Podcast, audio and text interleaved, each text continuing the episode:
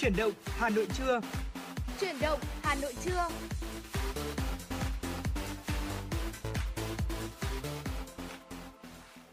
Trọng Khương và Phương Nga xin kính chào quý vị thính giả. Rất vui được gặp lại quý vị và các bạn trong khung giờ trưa của Chuyển động Hà Nội được phát trên tần số 96 MHz của Đài Phát thanh và Truyền hình Hà Nội. Thưa quý vị, chương trình của chúng tôi cũng đang được phát trực tuyến trên trang web hanoitv.vn. Tiếp nối khung giờ chuyển hà chuyển động Hà Nội sáng ngày hôm nay thì Phương Nga cùng với Trọng Khương sẽ tiếp tục ờ, đồng hành cùng với quý vị trong 2 tiếng của chuyển động Hà Nội trưa ừ. từ 10 giờ tới 12 giờ cùng với những nội dung và thông tin hấp dẫn. Thì uh, khi nãy uh, trong cái khoảng thời gian trống giữa hai ca dẫn thì anh Trọng Khương có vẻ như là đã có những cái trải nghiệm khá là thú vị với thời tiết đúng không? Khi mà vâng. anh di chuyển làm việc ngoài đường. Vâng, chính xác là như vậy ạ. Uh, sau khi mà kết thúc uh, chuyển động Hà Nội sáng thì tôi có công việc và phải di chuyển ngoài đường thì trời mưa rất là lớn. À, tuy nhiên chỉ sau khoảng 2 tiếng thôi đến bây giờ thì trời lại nắng rất là to rồi. Vâng, có một số người đã nói vui với tôi đấy là thời tiết như vậy thì đúng là nó thất thường như là tính cách của phụ nữ vậy. Vâng, vâng. có lẽ là nó sẽ mang đến cho chúng ta một số những cái trải nghiệm mà ừ. có thể là với một số người sẽ là hơi cảm thấy hơi khó chịu một tí. Tuy ừ. nhiên thì ờ, tôi lại thấy nó khá là thú vị và sẽ tăng thêm một chút cái cảm xúc của chúng ta trong những cái ngày làm việc như thế này nó đang hơi bị ảm đạm bởi vì tình hình dịch Covid-19. Ừ. Và tiếp tục thì mở đầu cho khung giờ chuyển động Hà Nội trưa ngày hôm nay thì chúng tôi sẽ có một số những cái thông tin ừ. đáng quan tâm để gửi tới ngay cho quý vị. Vâng. À, thưa quý vị, trước hết thì chúng tôi muốn chia sẻ về thông tin uh, của chuyến thăm và làm việc của Phó Tổng thống Mỹ Kamala Harris tại Việt Nam.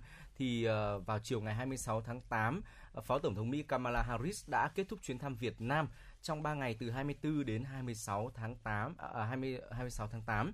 Ở trong đó thì chuyến thăm Việt Nam của bà đã để lại nhiều điểm nhấn đặc biệt. Ở trong ngày làm việc đầu tiên thì Phó Tổng thống Mỹ đã có cuộc gặp với các lãnh đạo cấp cao của Việt Nam vào sáng 25 tháng 8. Cùng ngày thì bà đã khai trương văn phòng khu vực Đông Nam Á của Trung tâm Kiểm soát và Phòng ngừa Dịch bệnh Mỹ CDC và thông báo dự án xây dựng trụ sở mới cho Đại sứ quán Mỹ tại Hà Nội. Cũng trong chuyến thăm này thì bà Harris tuyên bố là Mỹ sẽ tặng thêm 1 triệu liều vaccine Pfizer cho Việt Nam, nâng tổng số vaccine Mỹ viện trợ cho Việt Nam lên 6 triệu liều. Có khoảng 770.000 liều, trong số 1 triệu liều này đã về Việt Nam trong 2 ngày 25 và 26 tháng 8. Số còn lại sẽ được chuyển đến trong ngày 27 tháng 8. À, ờ, trước khi ra sân bay, Phó Tổng thống Harris có bài phát biểu trong họp báo kết thúc chuyến thăm Việt Nam. Bà cho biết Mỹ duy trì sự hợp tác cấp cao về an ninh, đồng thời ủng hộ một Việt Nam độc lập và thịnh vượng. Phó Tổng thống Mỹ có khẳng định rằng mối quan hệ mà chúng tôi có với Việt Nam thực sự được xây dựng trên nền tảng hiểu rõ mong muốn chung của nhau để củng cố vị thế kinh tế và an ninh của đất nước cũng như khả năng của chúng ta để ứng phó với các thách thức trong tương lai. Ngày 26 tháng 8, Phó Tổng thống Mỹ Kamala Harris đã chia sẻ video được Phó Chủ tịch nước Võ Thị Ánh Xuân đón tại Phủ Chủ tịch và bày tỏ vinh dự khi đến thăm Việt Nam. Vâng và tiếp theo là thông tin ờ, liên quan tới tình hình dịch COVID-19 ghi nhận tại Hà Nội trong buổi sáng ngày hôm nay 27 tháng 8 thưa quý vị.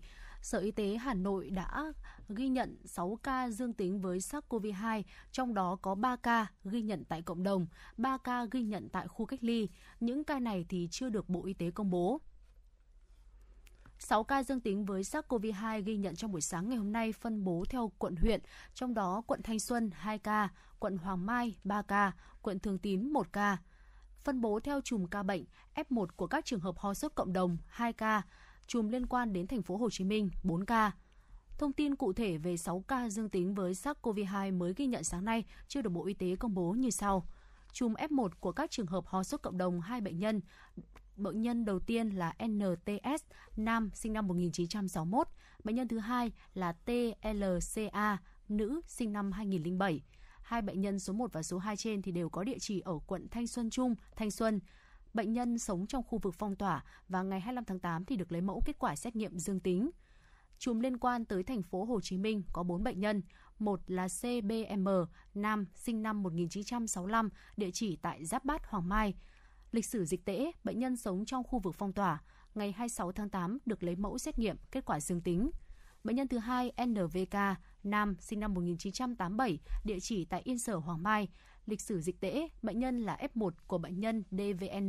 Ngày 24 tháng 8 được lấy mẫu xét nghiệm, kết quả âm tính và chuyển cách ly tập trung. Ngày 26 tháng 8 được lấy mẫu xét nghiệm, kết quả dương tính.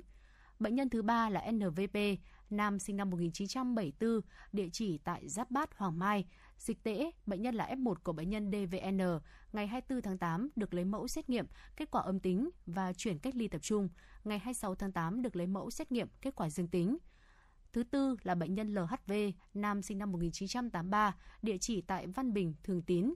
Lịch sử dịch tễ, bệnh nhân là F1 của bệnh nhân DVN, ngày 24 tháng 8 được lấy mẫu xét nghiệm, kết quả âm tính và chuyển cách ly tập trung. Ngày 26 tháng 8 được lấy mẫu xét nghiệm, kết quả dương tính. Theo Sở Y tế Hà Nội, cộng dồn số ca mắc tại Hà Nội trong đợt dịch thứ tư từ ngày 27 tháng 4 năm 2021 là 2.842 ca. Trong đó, số ca mắc ghi nhận ngoài cộng đồng là 1.484 ca. Số ca mắc là đối tượng đã được cách ly 1.358 ca. Quý vị thính giả thân mến, vừa rồi là một số thông tin chúng tôi mới cập nhật về tình hình liên quan đến Covid-19. À, và bây giờ thì xin mời quý vị hãy cùng thư giãn ít phút với một ca khúc. À, Trọng Khương và người bạn dẫn của mình sẽ quay trở lại với những thông tin cập nhật tiếp theo.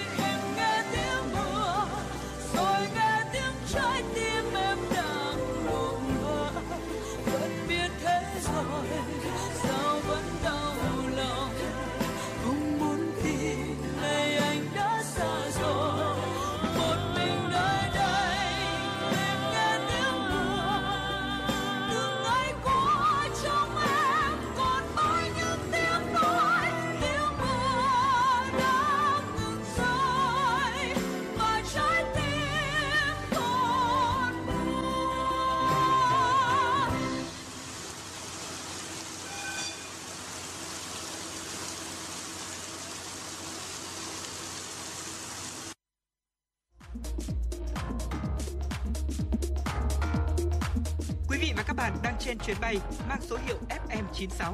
Hãy thư giãn, chúng tôi sẽ cùng bạn trên mọi cung đường. Hãy giữ sóng và tương tác với chúng tôi theo số điện thoại 024 3773 6688.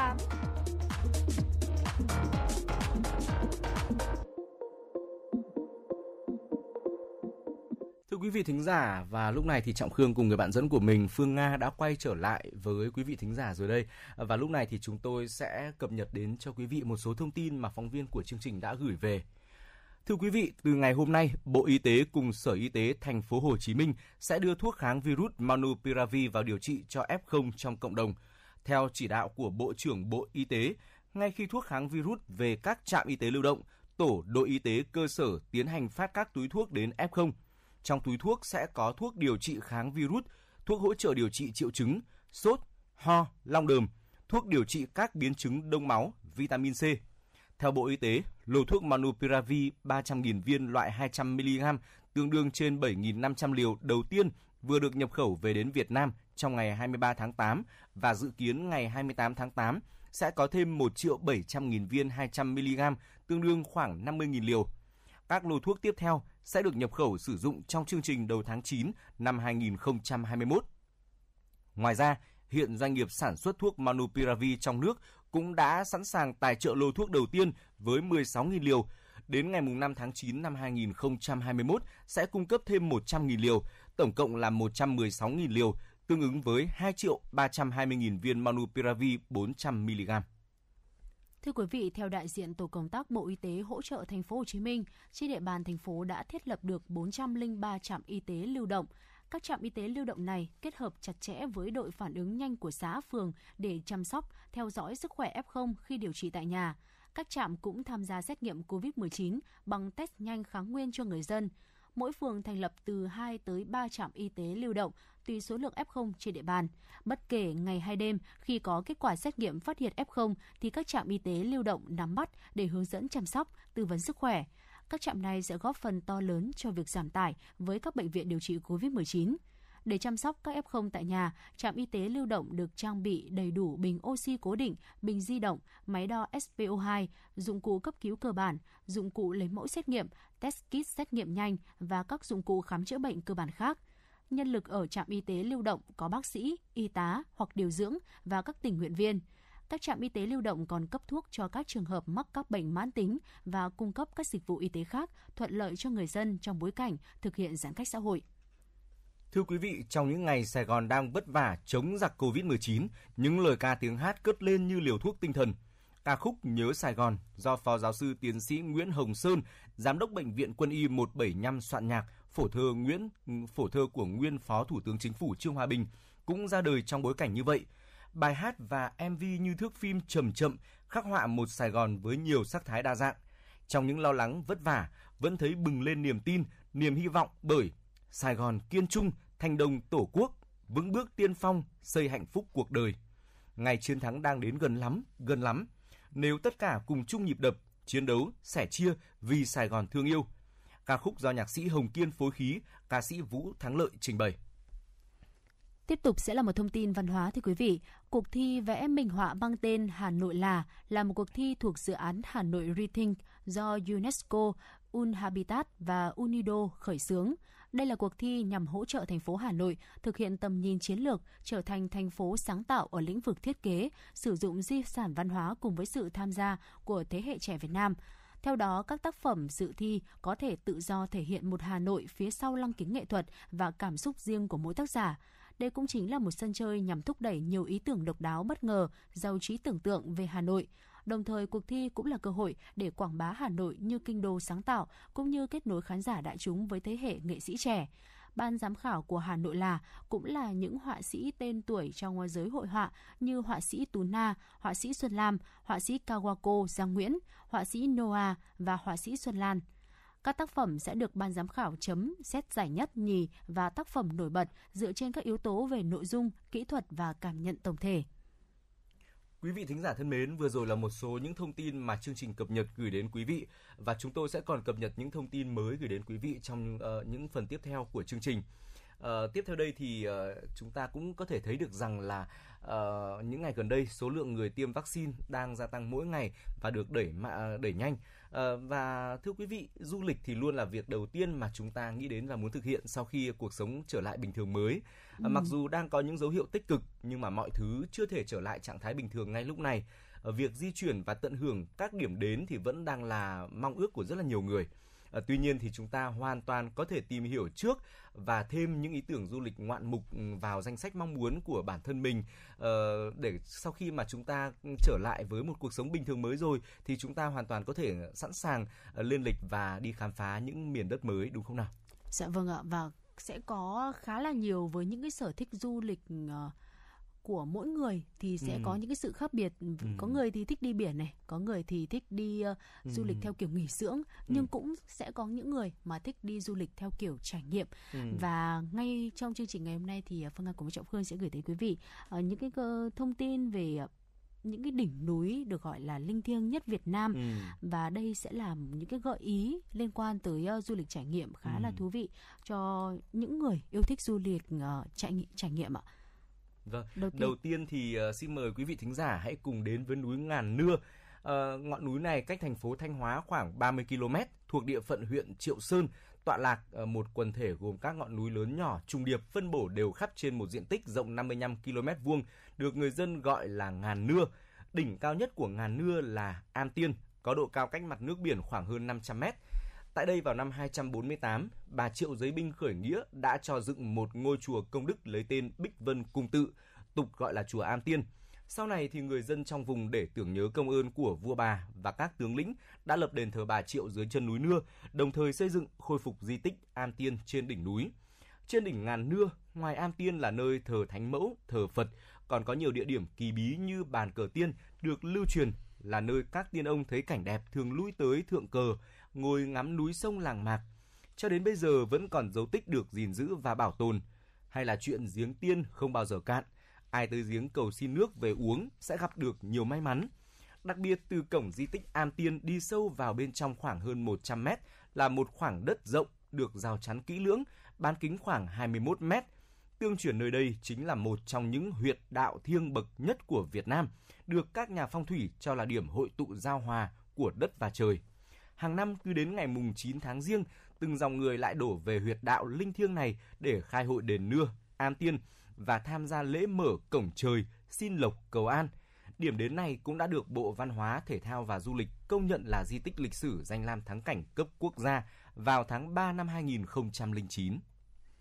Điểm đến tiếp theo mà chúng tôi giới thiệu tới quý vị thì sẽ khá là quen thuộc, đó là nóc nhà Đông Dương Phan Xipang ừ. với độ cao là 3.143 m so với mặt nước biển. Phan Xipang không chỉ là ngọn núi cao nhất Việt Nam mà còn là nóc nhà của cả ba nước Đông Dương.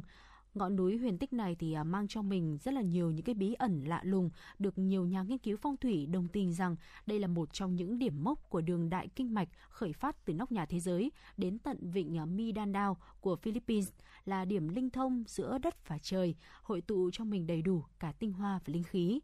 Trong năm 2018 thì cùng với hệ thống cáp treo 3 dây hiện đại nhất thế giới, tập đoàn Sun Group đã kiến tạo trên đỉnh Phan Xipang một quần thể tâm linh bao gồm 12 công trình mang hồn cốt của những ngôi chùa Việt cổ Bắc Bộ thế kỷ 15, thế kỷ 16. Trong đó công trình đặc biệt nhất phải kể đến Đại tượng Phật A-di-đà cao 21,5 mét, được tạo tác từ hàng chục ngàn tấm đồng mỏng ốp bằng kỹ thuật đặc biệt trên một khung thép có thể tích là 1.000 mét khối, hiện đang giữ kỷ lục tượng Phật A-di-đà bằng đồng ở độ cao nhất châu Á.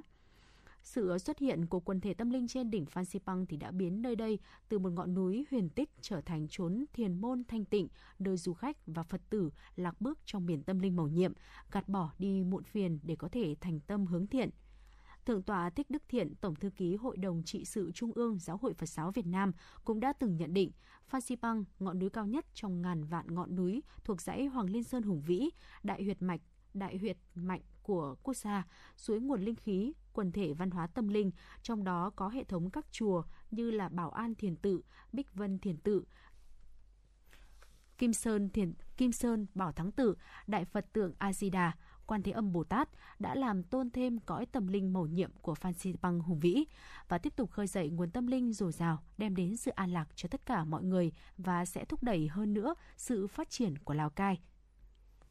Thưa quý vị, và lúc này thì chúng ta sẽ cùng di chuyển một chút xuống phía Nam để đến thăm ngọn núi có tên gọi là núi Bà Đen. Núi Bà Đen xưa kia gọi là núi Một, là ngọn núi cao nhất phía Nam với độ cao là 986 mét. Núi Bà Đen cũng nổi tiếng là một điểm đến tâm linh linh thiêng của vùng đất Thánh Tây Ninh, với những điển tích và câu chuyện kỳ bí gắn liền với Bà Đen, người được vua Gia Long phong thánh hiệu Linh Sơn Thánh Mẫu. Theo truyền thuyết, khi chúa Nguyễn Ánh bị quân Tây Sơn truy đuổi, đã chạy đến núi Bà Đen lẩn tránh. Quân lính đói là, chúa Nguyễn Ánh đã khẩn, đã khẩn cầu xin giúp đỡ. Đêm đó thì bà đen hiển linh trong mộng cảnh của chúa và chỉ cho loại trái cây trên núi có thể cứu đói binh sĩ. Đến năm 1790, chúa Nguyễn Ánh đã đưa binh lính quay lại núi Đúc Tượng cất điện thờ. Đến nay, tại lưng chừng núi ở độ cao 350 m, sau nhiều lần trùng tu xây mới, trên nền xưa của Linh Sơn Tự hiện diện một hệ thống chùa bà có tên gọi là Linh Sơn Tiên Thạch Tự, gồm những ngôi chùa và những di tích như chùa Bà, chùa Hang, Đông Hoàng Trung, chùa Trung, chùa Mới, vừa thờ Phật vừa thờ Bà Đen. Tại đây, điện thờ Bà mang tín ngưỡng thờ mẫu, còn ngôi chùa là tín ngưỡng Phật giáo ẩn cư của chi phái Liễu Quán. Hàng năm, khách hành hương đến viếng chùa, miếu bà rất đông vào tháng riêng và vào lễ vía bà ngày mùng 5 và mùng 6 tháng 5 âm lịch. Người dân đến cúng bái có thể lên chùa bằng cách leo bộ 1.500 bậc đá hoặc qua hệ thống cáp treo hiện đại ờ, được đầu tư và vận hành. Cùng với hệ thống chùa bà, công trình tượng Phật Bà Tây Bổ Đà Sơn đạt kỷ lục châu Á trên đỉnh núi Bà Đen cũng là điểm đến tâm linh nhiệm màu, mang tới cho du khách chuyến du hành đầy ý nghĩa. Thưa quý vị và các bạn, những điểm đến mà chúng tôi vừa mới gợi ý thì à, có thể nói đó là những ngọn núi huyền tích, linh thiêng và đã trở thành biểu tượng cho niềm tin, tín ngưỡng và cũng là đích đến của à, rất nhiều những trái tim à, đam mê khám phá, đặc biệt là đối với hoạt động du lịch và hy vọng rằng là chúng ta sẽ cùng ngóng chờ nhìn về một cái tương lai gần đấy là dịch Covid sẽ sớm được đẩy lùi để chúng ta sớm được quay trở lại với nhịp sống bình thường và đặc biệt là sẽ được đi du lịch ạ. Chắc chắn là như vậy rồi và thưa quý vị tiếp nối với dòng cảm xúc của chúng ta thì lúc này không thể nào mà không ờ, bỏ không quên ờ, những giai điệu âm nhạc được. Hãy cùng với chúng tôi thư giãn ít phút với một ca khúc và đừng rời sóng, chúng tôi sẽ quay trở lại với những thông tin cập nhật gửi đến quý vị ở phần tiếp theo của chương trình.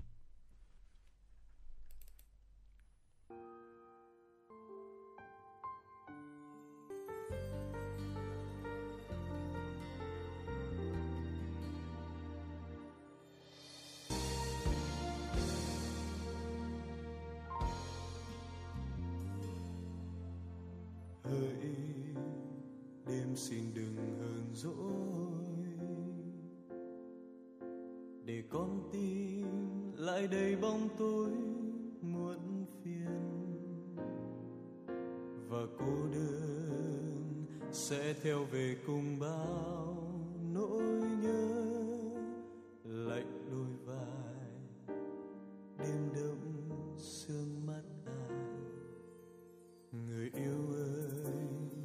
Dẫu cho muôn trùng cánh xa.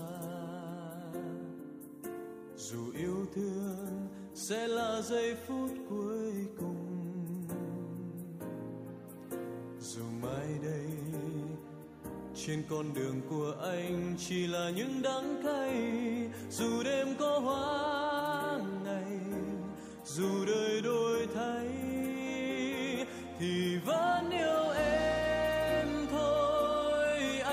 trời quay đất cuồng, mãi yêu em người ơi. Vì trái tim anh biết rằng chỉ còn lại đây dù bóng tối.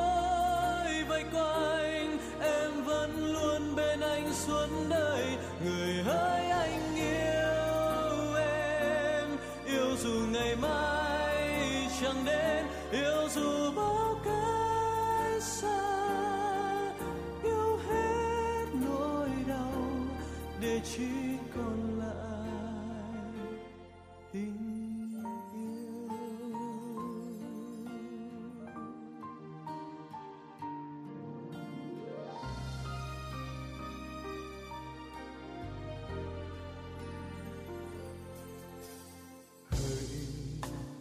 Đêm xin đừng hờn dỗi. Để con tim lại đầy bóng tối.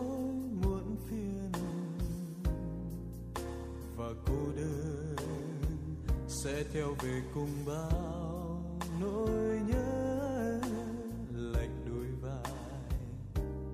Đêm đậm sương mắt ai, người yêu ơi dẫu cho muôn trùng cách xa. Dù yêu thương sẽ là giây phút cuối cùng. Dù mai đây trên con đường chỉ là những đắng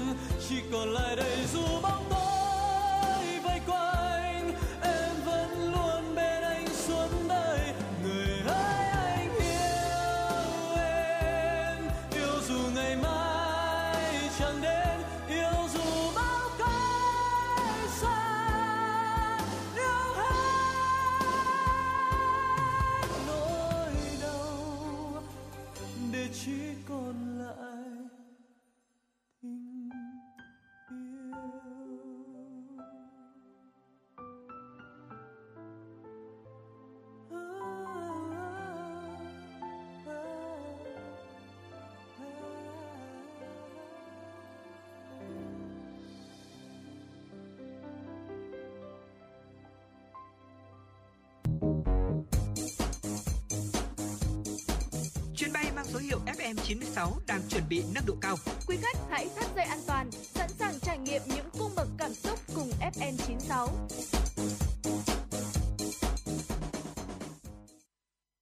Thưa quý vị, quay trở lại với chuyển động Hà Nội trưa. Lúc này xin mời quý vị hãy cùng Trọng Khương và Phương Nga đến với một số thông tin chúng tôi mới cập nhật. Thưa quý Mới- vị, Vâng, mới đây tại CinemaCon, Adam Aron, CEO của chuỗi rạp AMC lớn nhất thế giới, đã lên tiếng kêu gọi các hãng phim Hollywood cho phép chiếu phim tại rạp trước khi phát hành trên nền tảng số. Lời kêu gọi này của CEO chuỗi rạp AMC được coi là lời cầu cứu của tất cả các rạp phim hiện nay trong thời kỳ dịch bệnh. À, có thể thấy trong suốt nhiều thập kỷ qua, việc những bộ phim điện ảnh được chiếu độc quyền nhiều tuần tại các rạp phim trước khi xuất hiện trên các nền tảng số được coi là một mô hình kinh doanh bất khả xâm phạm. Tuy nhiên, với đại dịch COVID-19, các rạp chiếu liên tục phải đóng cửa trong một thời gian dài. Điều này bất đắc dĩ tạo cơ hội cho các hãng phim thử nghiệm một hình thức phát hành mới, đó chính là phát hành thông qua nền tảng trực tuyến. Trước đó, tình hình ảm đạm của ngành điện ảnh đã khiến khán giả lo lắng. Tuy nhiên, đây chắc chắn không phải dấu chấm hết. Theo dự đoán, ngành điện ảnh sẽ tự phục hồi sau khủng hoảng COVID-19. Sau thời gian dài không thể ra rạp, khán giả sẽ đặc biệt mong chờ để được xem phim trên màn ảnh rộng. Điều này chắc chắn sẽ thúc đẩy ngành điện ảnh phát triển hơn. Trong khi nhiều phim đã rời lịch chiếu hoặc chuyển sang hình thức trực tuyến, thì Sony vẫn khẳng định sẽ phát hành Venom 2 tại dạp trong năm nay. Tuy nhiên, đứng trước thông tin mới này, khán giả tỏ vẻ lo ngại về việc sẽ trở lại dạp phim trong thời gian tới khi mà dịch bệnh vẫn còn diễn biến vô cùng căng thẳng. Điều này cũng có thể dẫn đến doanh thu phòng vé tụt giảm như với The Suicide Squad trước đó. Ở thời điểm hiện tại, thật khó để các bom tấn có thể trở về thời kỳ doanh thu đỉnh cao như năm 2019. Chính vì vậy, chắc chắn Sony cũng không trông đợi doanh thu khủng như với phần 1 của Venom. Sau nhiều lần buộc phải lùi lịch, Sony hẳn đã bất chấp tình hình dạp phim ảm đạm và vẫn tiếp tục cho ra mắt Venom 2. Thực tế, khán giả đang rất mong đợi về số phận của Venom Let There Be Carnage tại các dạp chiếu, thay vì chuyển sang hình thức trực tuyến hoặc hình thức phát hành song song. Sony đã quyết định chiếu độc quyền Venom 2 tại các dạp phim. Đây là một nước đi táo bạo trong mùa dịch này. Tuy nhiên thì vẫn có khả năng phần 2 có thể trở thành bom tấn lớn và làm kinh ngạc khán giả, đặc biệt là khi vẫn còn vài tháng nữa để có thể thay đổi tình hình dịch Covid-19. Phần 2 mang tên Venom Let There Be Carnage dự kiến sẽ chính thức ra mắt khán giả vào tháng 10 tới. Thưa quý vị, tuần lễ phim Đức trên nền tảng trực tuyến sẽ đem đến cho khán giả những phút giây thư giãn thú vị trong thời gian ở nhà do ảnh hưởng bởi dịch COVID-19. Thông tin từ ban tổ chức, tuần lễ phim Đức 2021 diễn ra từ ngày 28 tháng 8 đến 18 tháng 9. Mỗi tuần sẽ có một bộ phim được chiếu trực tuyến vào lúc 20 giờ thứ Bảy tại địa chỉ https 2 2 de Sau khi công chiếu trực tuyến, mỗi bộ phim sẽ tồn tại trong một tuần để khán giả tiện theo dõi. Các phim điện ảnh được lựa chọn chiếu đợt này là những tác phẩm mới sản xuất và nắm bắt được chủ đề thịnh hành ở Đức. Tuần lễ phim sẽ trở thành món quà tinh thần dành tặng khán giả, giúp chúng ta vượt qua mùa giãn cách này một cách an toàn và vui vẻ, đồng thời giúp giới thiệu và quảng bá rộng rãi hơn văn hóa của Đức. Bộ phim của Michelle Steiner về một cặp vợ chồng Thụy Sĩ bị Taliban bắt cóc sẽ khai mạc liên hoan phim vào tháng tới. Bộ phim And Tomorrow We Will Be Dead của Michel Steiner là một bộ phim về con tin có thật kể về một cặp vợ chồng Thụy Sĩ bị Taliban bắt cóc đã được lựa chọn là phim khai mạc Liên hoan phim quốc tế Zurich ZFF năm nay. Lễ khai mạc Liên hoan phim Zurich lần thứ 17 sẽ diễn ra vào ngày 23 tháng 9. Đây là bộ phim thứ hai của Steiner được chọn cho đêm khai mạc của Zurich. Trong phim, Moran Ferru và Steven Checker đóng vai cặp vợ chồng người Thụy Sĩ Daniela Weimer và David Osh đến đi du lịch đến ờ, Pakistan vào năm 2011 khi họ bị lực lượng Taliban trong khu vực bắt làm con tim. Tất cả Thụy Sĩ đã theo dõi các sự kiện này. Họ đã bị giam cầm hơn 8 tháng trước khi vượt ngự, khi vượt ngục ngoạn mục. And Tomorrow We Will Be Dead đột nhiên trở nên cực kỳ thời sự kể từ sau khi quân đội Hoa Kỳ rút khỏi Afghanistan và cuộc chinh phục đất nước của Taliban. Bộ phim mới của Steiner được kể dưới góc nhìn của Wilmer và Och, hai người đã đến Pakistan để thực hiện ước mơ du hành trên con đường tôn lụa cổ đại. Khi họ bị Taliban bắt giữ, ít ai ngờ rằng họ sẽ sống sót. Thật ngạc nhiên, cặp đôi này đã trở thành những thường dân đầu tiên thoát khỏi nhóm thánh chiến và trở về nhà. Quý vị thính giả thân mến, vừa rồi là một số những thông tin về ờ, phim ảnh và giải trí chúng tôi gửi đến quý vị. Và tiếp nối chương trình thì hãy cùng chúng tôi khám phá những điều ờ, thú vị khác ờ, đang diễn ra trên thế giới. Đó là việc mà chúng ta thường nhầm những thành phố nổi tiếng của các đất nước là thủ đô của đất nước đó. Thì ngày hôm nay hãy cùng với chúng tôi tìm hiểu kỹ hơn về những thủ đô của những đất nước này nhé.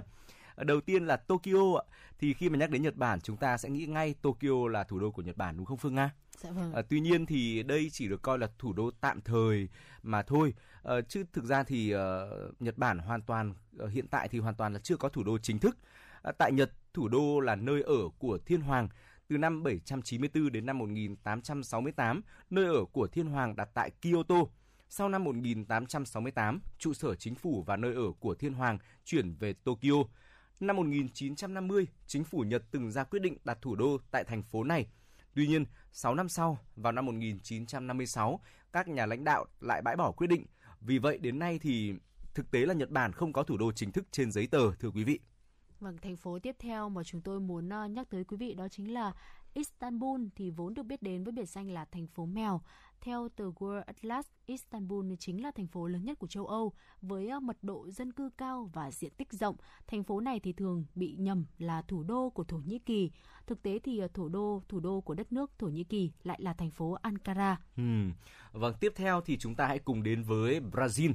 Ờ, khi mà nhắc đến Brazil thì mọi người cũng sẽ nghĩ đến một thành phố rất nổi tiếng và sôi động là Rio de Janeiro. Ở đây từng là thủ đô của Brazil, thực tế là như vậy, nhưng mà hiện tại thì thủ đô chính thức của Brazil cũng thuộc về lại thuộc về một thành phố có tên ờ, khá là giống với đất nước là Brasilia. Năm 1956, ngay sau khi lên nhậm chức thì Tổng thống Brazil Juscelino Kubitschek quyết định xây dựng một thủ đô mới thay cho Rio de Janeiro.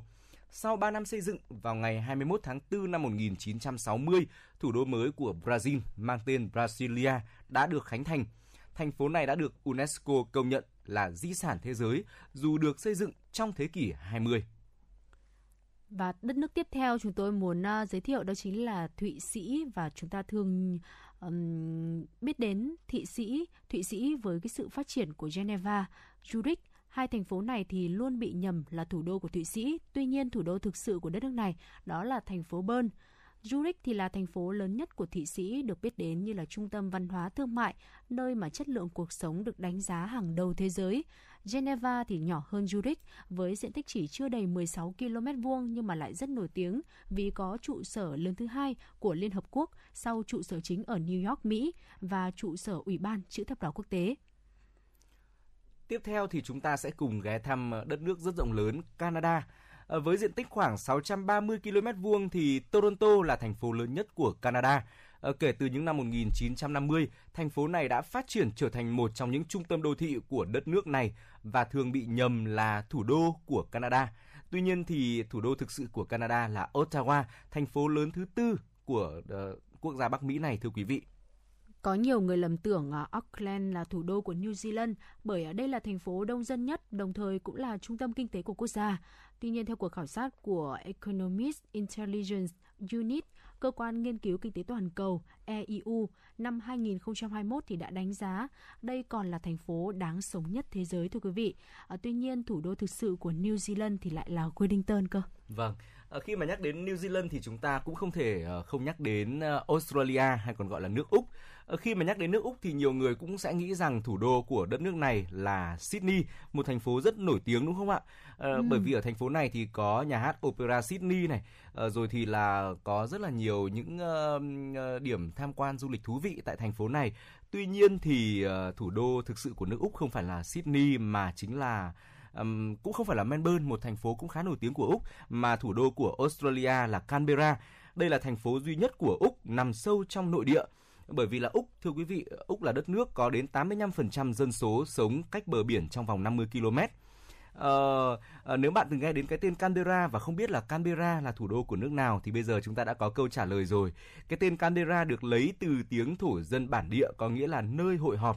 Ờ, và ờ, thủ đô của nước Úc thì có dân số khá là ít, chỉ vào khoảng là 381.000 dân mà thôi. Và đây là thành phố nội lục lớn nhất và cũng là thành phố đông dân thứ 8 toàn quốc. Vâng ạ, không biết là anh Trọng Khương như thế ừ. nào nhưng mà cá nhân tôi ấy, trong những cái ngày mà nghỉ dịch à, giãn cách nhiều ở nhà ấy, ừ. mình có thêm cái thời gian rảnh ừ. thì à, tôi lại có thêm một cái thói quen đấy là mình thi thoảng cũng lướt mạng xong rồi tìm hiểu ừ. những cái kiến thức nho nhỏ thôi, ừ. nhưng mà nó lại khá là thú vị, chưa chắc đã nhiều người biết. Thì Chính ví dụ như vậy?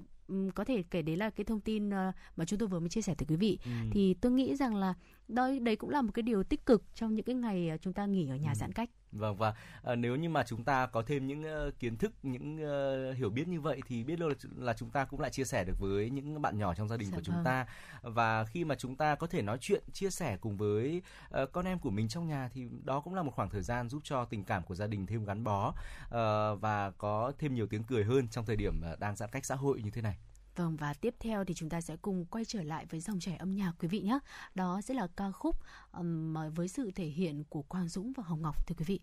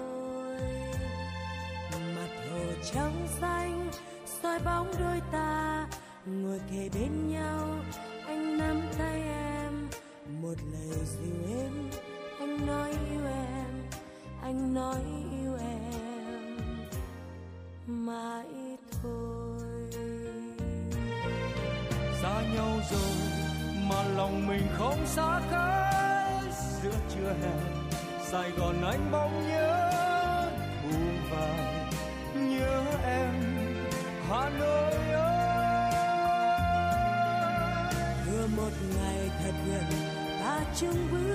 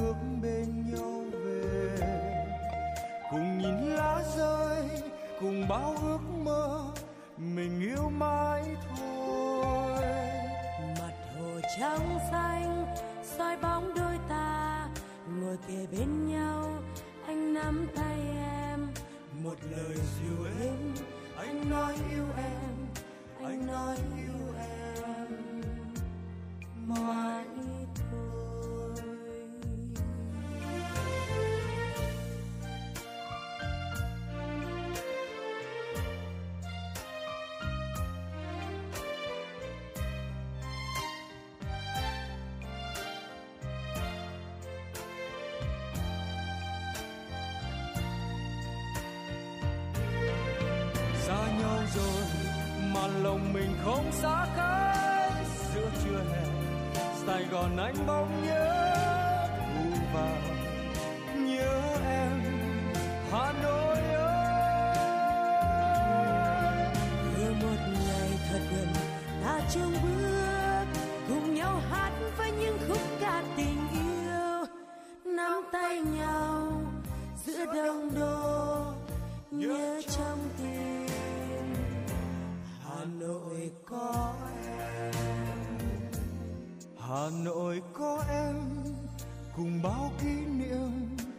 diêu bước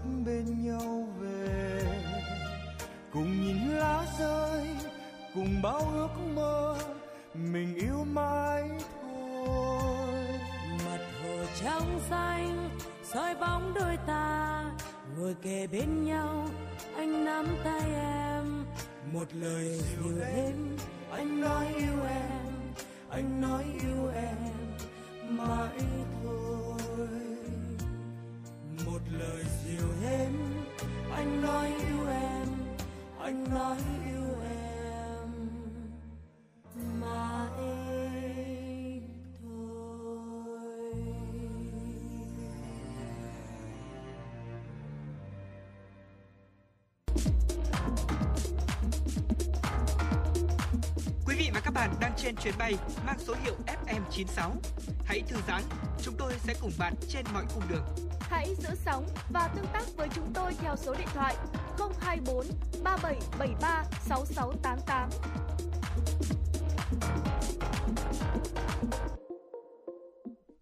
Quý vị thính giả thân mến, quay trở lại với chương trình với chương trình, tiếp tục sẽ là những thông tin cập nhật chúng tôi gửi đến quý vị. Joy Rockers Club là lễ hội âm nhạc châu Á lớn nhất thế giới. Đây cũng là chuỗi concert ảo nhằm hướng đến các mục đích nhân đạo. Có thể nói, đây là lễ hội âm nhạc mang tính cách mạng trong nghệ thuật của toàn châu Á. Chính vì vậy, việc nhiều nghệ sĩ Việt Nam tham dự lễ hội âm nhạc năm nay chính là một niềm vinh dự lớn. Theo đó, hàng loạt nghệ sĩ trẻ Việt Nam đã xác nhận sẽ biểu diễn tại Joy Rockers Club. Một số gương mặt tiêu biểu có thể kể đến như thần đồng âm nhạc Xuân Nghi, hiện tượng cover uh, M. Knife, Ờ, Kim Chi Sun, Charles Miley. Chia sẻ về lễ hội lần này, Xuân Nghi tỏ ra vô cùng hào hứng. Đồng thời, nữ ca sĩ cũng không quên dặn dò người hâm mộ hãy ở yên trong nhà và lắng nghe giọng hát của Xuân Nghi qua concert ảo. Ngoài xét biểu diễn của các nghệ sĩ Việt, chuỗi concert ảo lần này cũng sẽ kéo dài 10 ngày với sự hội tụ của 250 nghệ sĩ gốc châu Á. Đặc biệt năm nay cũng đánh dấu mốc lễ hội âm nhạc The Rockers Club lớn nhất từng được tổ chức với 14 sân khấu trên khắp thế giới. Ngoài ra, nhiều ngôi sao hàng đầu K-pop cũng sẽ có mặt trên sân khấu riêng mang tên K-pop Superfest. Những màn trình diễn của các nghệ sĩ Việt sẽ được phát trực tiếp trên toàn cầu vào ngày 4 tháng 9. Những phần trình diễn này cũng được mang tên là Việt Q Live Stage. Thưa quý vị, công ty giải trí YG Entertainment tiếp tục thả thính về màn ra mắt với tư cách solo của Lisa, thành viên nhóm nhạc đình đám Blackpink. Trong teaser lần này, YG thông báo nữ thần tượng người Thái sẽ cho ra mắt album mở đường mang tên La Lisa vào ngày 10 tháng 9 tới. Đặc biệt, La Lisa cũng là tên thật của cô. Ngay sau khi tấm teaser poster thứ hai được đăng tải, những người hâm mộ đã tỏ ra vô cùng háo hức và mong chờ vào màn solo sắp tới. Lisa ngay lập tức đứng đầu top trending trên mạng xã hội Twitter toàn cầu. Poster của Lisa cũng nhanh chóng vượt mốc 1 triệu lượt yêu thích và con số này hiện vẫn chưa có dấu hiệu ngừng lại. Với lần ra mắt này thì à, Lisa sẽ trở thành thành viên thứ ba của Blackpink có ca khúc solo. Trước đó thì Jennie là người đầu tiên và thành công rực rỡ với ca khúc solo. Ca khúc này cũng nhanh chóng nắm giữ nhiều kỷ lục. Đầu năm nay, Rose nối tiếp người chị của mình và trở thành thành viên thứ hai ra mắt solo. Nữ thần tượng đã phát hành ở album đầu tay mang tên R với hai ca khúc On the Ground và Gone. Thưa quý vị, ca khúc Butler với bản remix được cho biết là đã phát hành một thời gian gần đây. Bản remix xuất hiện giữa lúc đĩa đơn gốc tiếp tục thành công trên các bảng xếp hạng âm nhạc, bao gồm cả Billboard Hot 100. Big Hit Music, công ty chủ quản của BTS cho biết, bản phối lại sẽ có một sức hút mới khi phong cách độc đáo của BTS có trong phiên bản gốc của Butler được kết hợp với phần rap của Megan Thee Stallion – BTS đã nhiệt tình tham gia vào sự hợp tác với Megan Thee Stallion, người đã trở thành một biểu tượng văn hóa với phong cách độc đáo của cô ấy. Barre đã đứng thứ 8 trên Billboard Hot 100 tuần này, tiếp tục đứng trong top 10 trong 13 tuần liên tiếp, trong đó có 9 tuần ở vị trí số 1. Tiếp tục liên quan tới ờ, thông tin về nhà sản xuất vaccine Pfizer, trong một buổi họp báo báo chí vừa qua thì ờ, giám đốc điều hành của công ty sản xuất vaccine Pfizer Albert Bola đã chia sẻ rằng một biến thể COVID-19 mới với khả năng chống lại sự bảo vệ của vaccine có thể sẽ xuất hiện trong tương lai, gây ra nhiều khó khăn cho cuộc chiến chống lại đại dịch của nhân loại. Tuy nhiên, đứng trước khó khăn này thì Bola đã đồng thời khẳng định rằng Pfizer hoàn toàn có khả năng sản xuất các loại vaccine đặc dụng để chống lại một biến thể nào đó chỉ trong vòng 95 ngày sau khi nó xuất hiện. Thực chất đây không phải là lần đầu tiên mối lo ngại về một chủng virus kháng vaccine rộ lên trong giới khoa học, nhưng xung quanh vấn đề này vẫn còn rất nhiều ý kiến trái chiều, cần được tranh luận sâu hơn nữa. Ban cố vấn của chính phủ Anh cùng nhóm cố vấn khoa học cho các trường hợp khẩn cấp cho biết tỷ lệ lây truyền virus ở mức cao đáng lo ngại như hiện tại đang tạo ra nhiều cơ hội hơn cho các biến thể mới xuất hiện. CDC ước tính 93% các tiểu bang của Mỹ hiện đang có mức độ lây truyền trong cộng đồng cao với số lượng ca mắc mới hàng ngày tăng hơn gấp 4 lần trong tháng vừa qua. Thưa quý vị, vừa rồi là một số thông tin chúng tôi cập nhật và gửi đến cho quý vị thính giả. Và tiếp theo đây thì xin mời quý vị hãy cùng chúng tôi đến với ờ, một nội dung mà có lẽ là cũng khá cần thiết trong ờ, mỗi gia đình trong thời điểm mà đang giãn cách xã hội thế này. Đó là lưu ý những nguyên tắc để đồ vật trong nhà để bảo vệ sự an toàn cho trẻ nhỏ. Uh, việc mà bảo vệ an toàn cho trẻ nhỏ là điều uh, vô cùng cần thiết và người lớn của chúng ta thì luôn luôn phải để mắt đến điều đó. Đầu tiên thì chúng ta hãy nhìn mọi vật với ánh mắt của trẻ Ờ, việc nhìn mọi vật bằng con mắt của trẻ nhỏ sẽ giúp chúng ta bảo vệ con cái mình khỏi những nguy hiểm rình rập trong nhà. Một ví dụ đơn giản là khi mà chúng ta bò khắp nhà kiểm tra các góc cạnh ở tủ, bàn, ghế thì ờ, lúc đó chúng ta cũng cảm nhận được rằng là điều đó có thể khiến con mình bị thương và chính những cảm nhận đó sẽ giúp chúng ta bảo vệ con mình khỏi những nguy hiểm. Và nguyên tắc thứ hai đó là chúng ta cần phải kiểm tra thật kỹ những cái đồ vật chúng ta để trong nhà liệu có cái nguy cơ nào mà gây nguy hiểm cho trẻ nhỏ hay không? Đừng coi thường những đồ vật tưởng như vô dụng nhưng mà sẽ dễ có thể khiến cho con bạn bị ngạt thở. À, có thể sử dụng một phương pháp à, thử đơn giản như là dùng giấy vệ sinh. Bất cứ đồ chơi hay là đồ vật nào có thể lọt qua ống lõi giấy vệ sinh thì hãy đặt xa tầm tay của trẻ nhỏ. Tiếp theo là chúng ta hãy giữ cho cái ờ, cho cũi rỗng không điều quan trọng nhất là trẻ ngủ ở nơi an toàn, không có nhiều chăn, gối, đồ chơi đặt trên giường hoặc cũi ờ, có thể vô tình khiến cho trẻ bị ngạt thở. Ờ, vì lý do an toàn, hãy để chỗ ngủ của con trẻ luôn trống và chỉ sử dụng một tấm chăn mỏng giữ ấm cho trẻ mà thôi. Và các bậc phụ huynh, các bậc cha mẹ hãy luôn luôn là chú ý vào giấc ngủ của con trẻ nhé. và trẻ nhỏ thì thường có một đặc điểm đó rất là rất là hay tò mò với những cái đồ vật lạ chính vì thế nên là chúng ta nếu như mà có khách đến ờ, chơi nhà này thì hãy đảm bảo rằng là đồ đạc của khách như là túi uh, túi sách ví sẽ được treo hoặc là cất ở nơi riêng bởi vì là trẻ uh, rất có thể sẽ tò mò và khi có những đồ đạc của khách như thuốc chìa khóa hay là những đồ vật lạ sẽ có thể gây nguy hiểm cho trẻ ừ. em và đặc biệt hơn nữa là khi mà trẻ em sẽ tiếp cận chúng và sử dụng những cái đồ vật lạ đó Tiếp theo thì ờ, chúng ta hãy ờ, phải bảo quản máy móc của mình. Ờ, trẻ con thì không có khả năng tự bảo vệ mình. Do đó là hãy che chắn các loại thiết bị máy móc, bộ tản nhiệt trong nhà giúp trẻ không bị thương thưa quý vị và TV khi mà chúng ta sử dụng thì hãy lưu ý là treo TV thật cao, quý vị nhé, bởi vì là TV luôn kích thích sự chú ý của trẻ kẹo trẻ con, bởi là các chương trình ờ, rất là vui nhộn, thú vị khiến chúng rất là tò mò và để tránh gây nguy hiểm cho con của mình thì hãy treo TV ở nơi cao và xa tầm với của trẻ em, giúp ờ, con của chúng ta luôn được an toàn.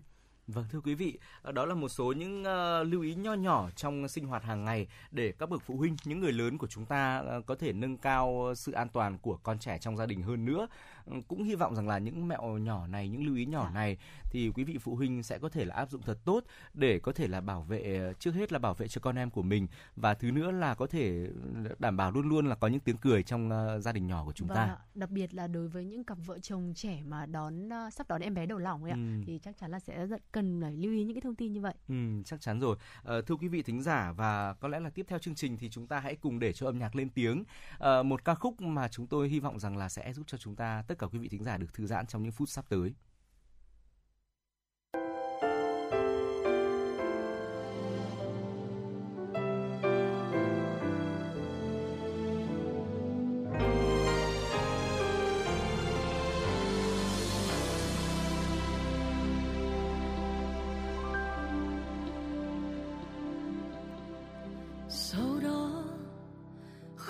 sau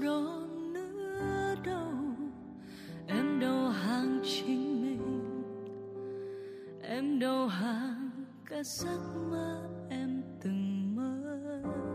Xin lỗi, không có xin lỗi nữa đâu. Em dừng lại lúc này, em dừng lại để chấm hết bao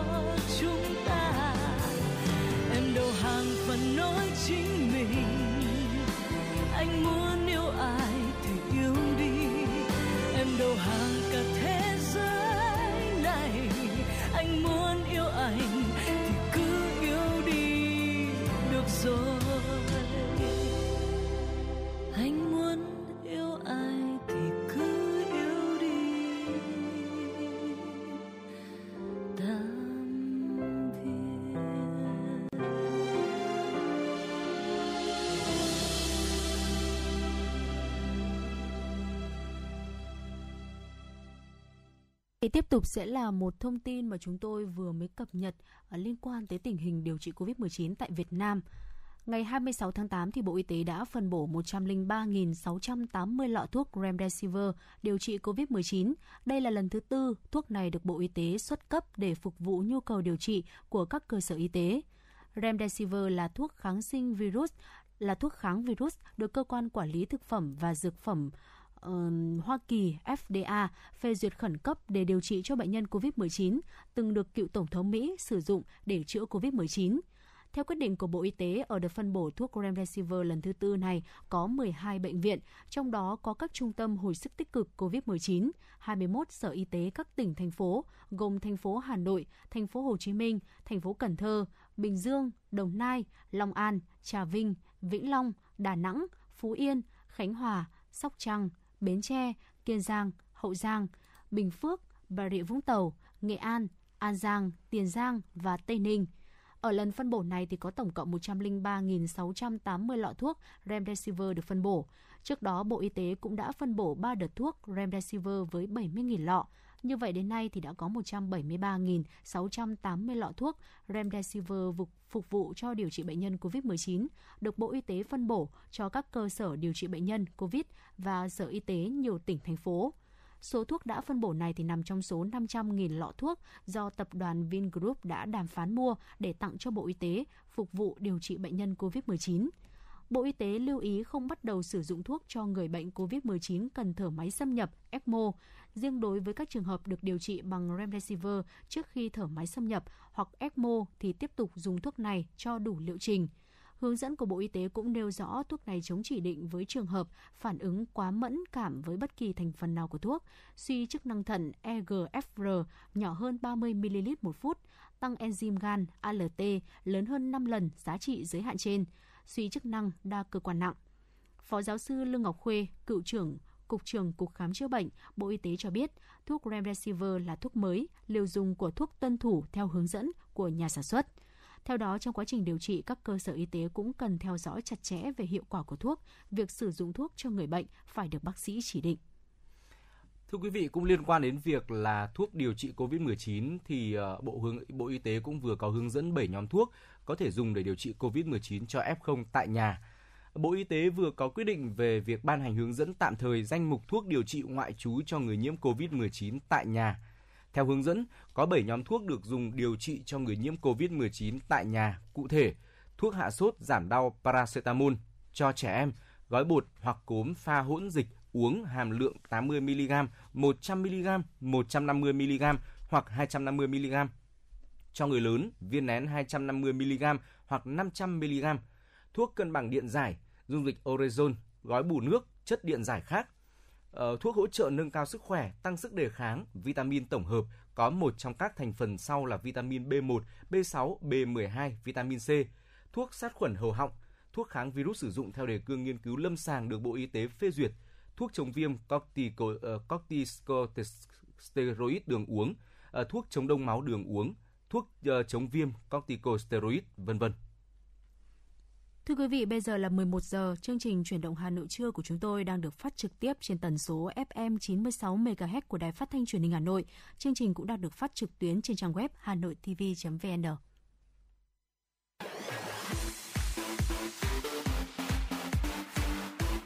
Chuyển động Hà Nội trưa. Chuyển động Hà Nội trưa.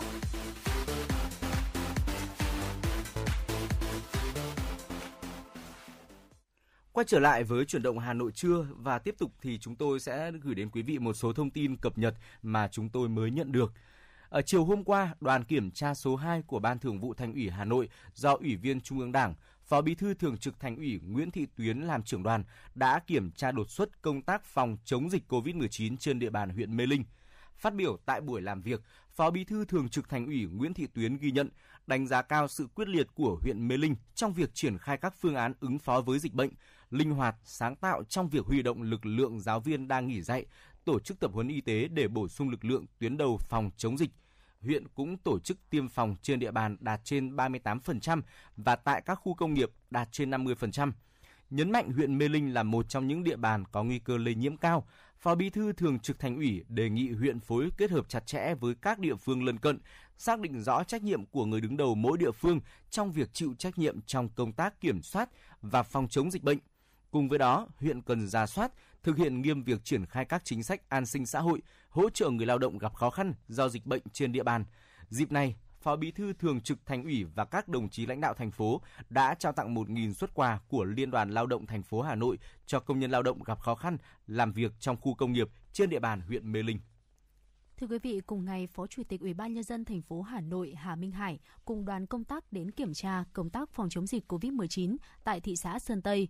Phát biểu tại buổi làm việc, Phó Chủ tịch Ủy ban nhân dân thành phố Hà Nội Hà Minh Hải đánh giá cao tinh thần trách nhiệm, sự vào cuộc của cấp ủy chính quyền và nhân dân thị xã trong việc phòng chống dịch, duy trì được 32 ngày không phát sinh ca mắc COVID-19 mới trong cộng đồng, giữ vững vùng xanh trong bản đồ phòng chống dịch của thủ đô.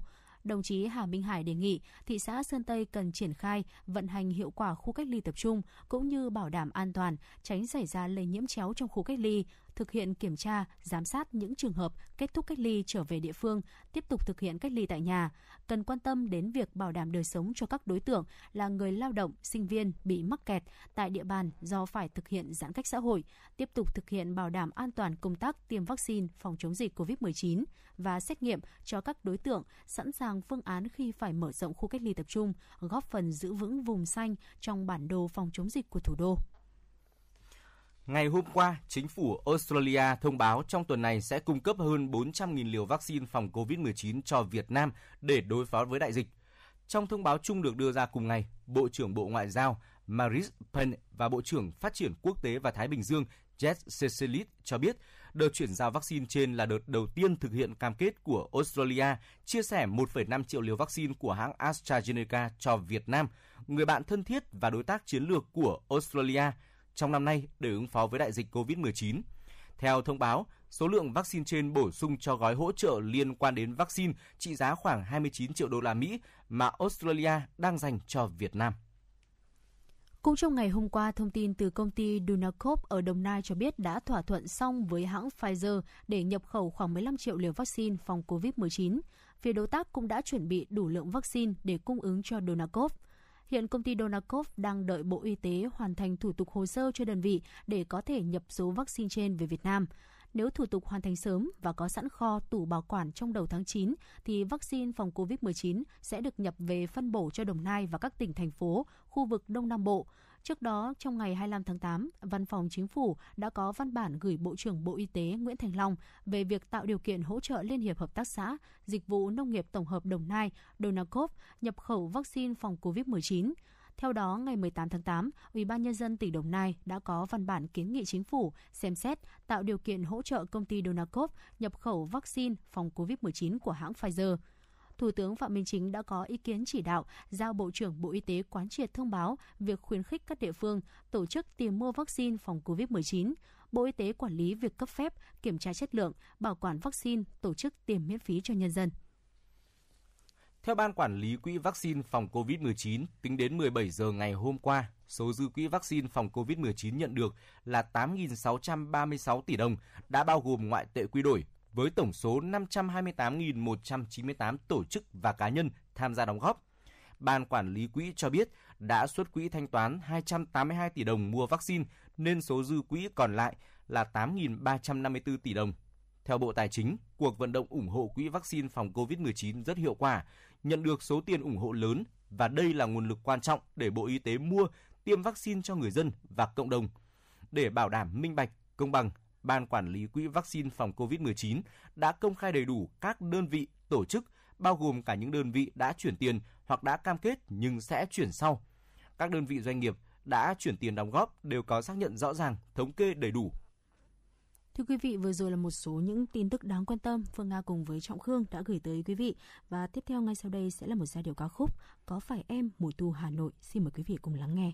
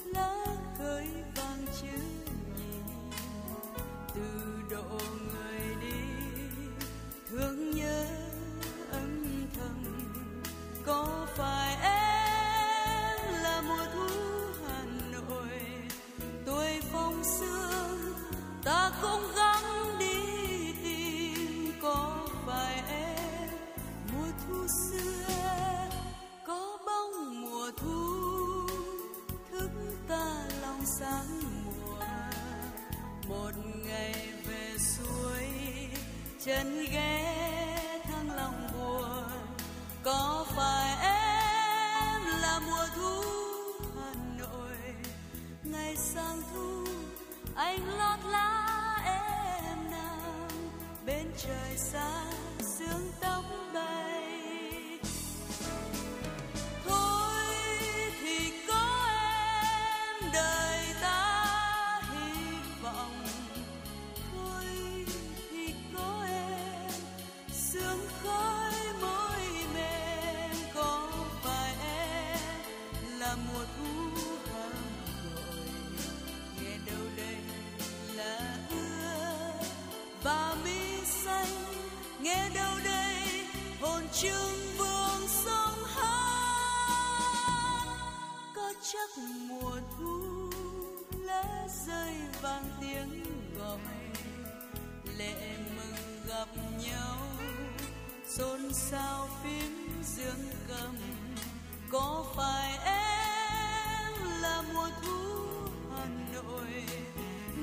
nghìn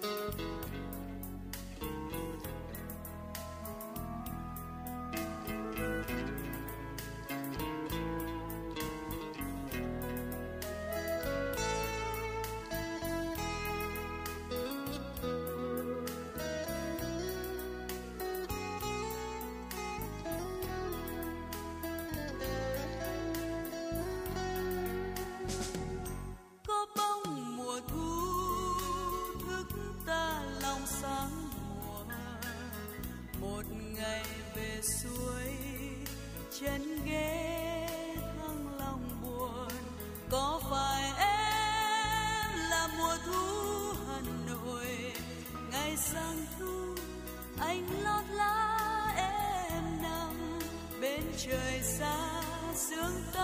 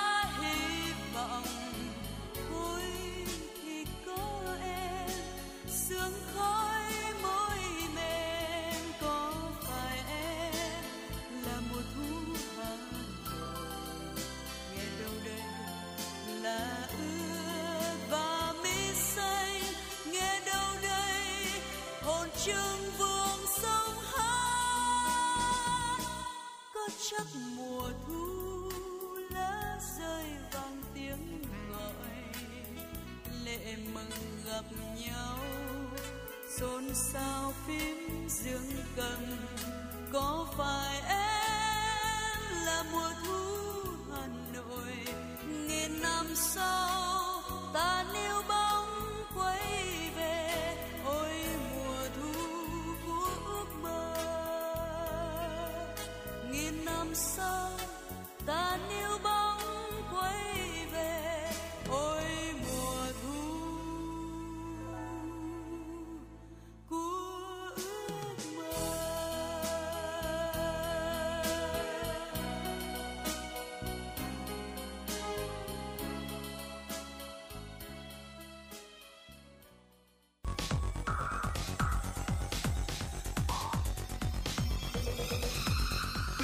bạn đang theo dõi kênh FM 96 MHz của đài phát thanh truyền hình Hà Nội. Hãy giữ sóng và tương tác với chúng tôi theo số điện thoại 024 3773 6688. FM 96 đồng hành trên mọi nẻo đường. Quay trở lại với chương trình, xin mời quý vị thính giả cùng chúng tôi đến với những thông tin ờ, các phóng viên mới cập nhật mới cập nhật. Thưa quý vị, để tháo gỡ những vướng mắc trong quá trình thực hiện triển khai gói hỗ trợ an sinh xã hội, Sở Lao động Thương binh và Xã hội Hà Nội có văn bản hướng dẫn giải đáp khó khăn, vướng mắc trong việc triển khai thực hiện chính sách hỗ trợ đối với người lao động không có giao kết hợp đồng lao động, lao động tự do gặp khó khăn do ảnh hưởng của dịch COVID-19. Đối với người lao động tự làm và làm việc tại các hộ kinh doanh không thuộc diện ờ, đăng ký kinh doanh theo quy định, Sở Lao động Thương binh và Xã hội Hà Nội đề nghị các đơn vị xét duyệt cho họ nếu đây là công việc đem lại nguồn thu nhập chính mà bị mất việc làm do ảnh hưởng của dịch COVID-19 về nhóm lao động làm việc không có giao kết hợp đồng lao động, không tham gia bảo hiểm xã hội, người lao động làm việc có ký kết hợp đồng lao động nhưng không tham gia bảo hiểm xã hội trong các hộ kinh doanh thuộc diện phải đăng ký kinh doanh, Sở Lao động, Thương binh và Xã hội Hà Nội đã có văn bản báo cáo Ủy ban nhân dân thành phố để trình Bộ Lao động, Thương binh và Xã hội xem xét bổ sung chính sách hỗ trợ với đối tượng này để thống nhất áp dụng trên toàn quốc.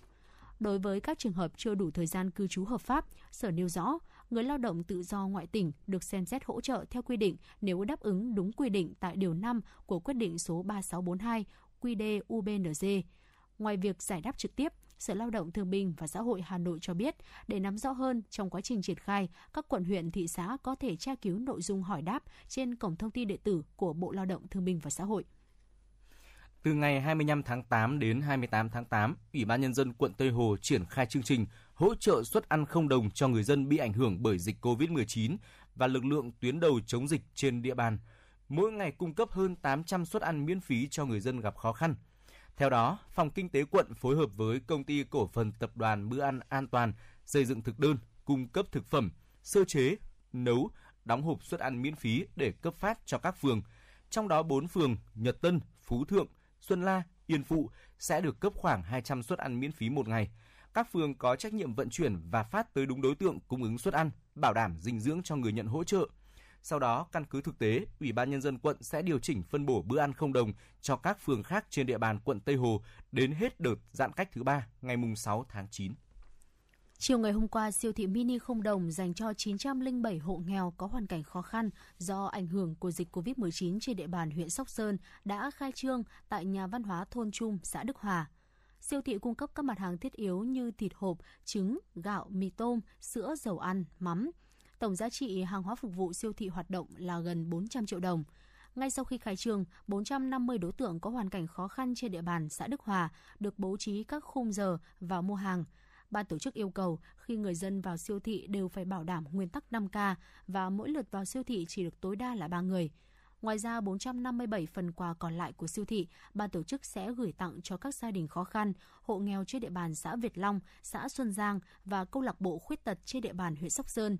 Siêu thị mini không đồng tổ chức tại huyện Sóc Sơn là hoạt động nằm trong chiến dịch Hà Nội Trái Tim Hồng do các đơn vị gồm Hội Sinh viên Việt Nam thành phố Hà Nội, Câu lạc bộ Doanh nhân Sao Đỏ, Công ty Cổ phần Vàng Bạc Đá Quý Phú Nhuận, Hội Doanh nghiệp trẻ Hà Nội và Hiệp hội Nữ Doanh nhân Hà Nội đồng tổ chức.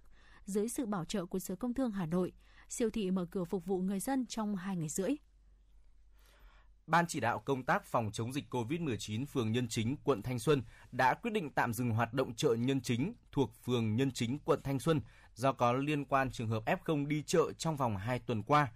Ban chỉ đạo công tác phòng chống dịch COVID-19 phường Nhân Chính yêu cầu công an, quân sự phường, tổ COVID-19 cộng đồng khu kiến thiết tổ chức các chốt trực để bảo đảm an ninh trật tự, tổ chức tuần tra và giám sát việc thực hiện tạm dừng hoạt động kinh doanh tại chợ.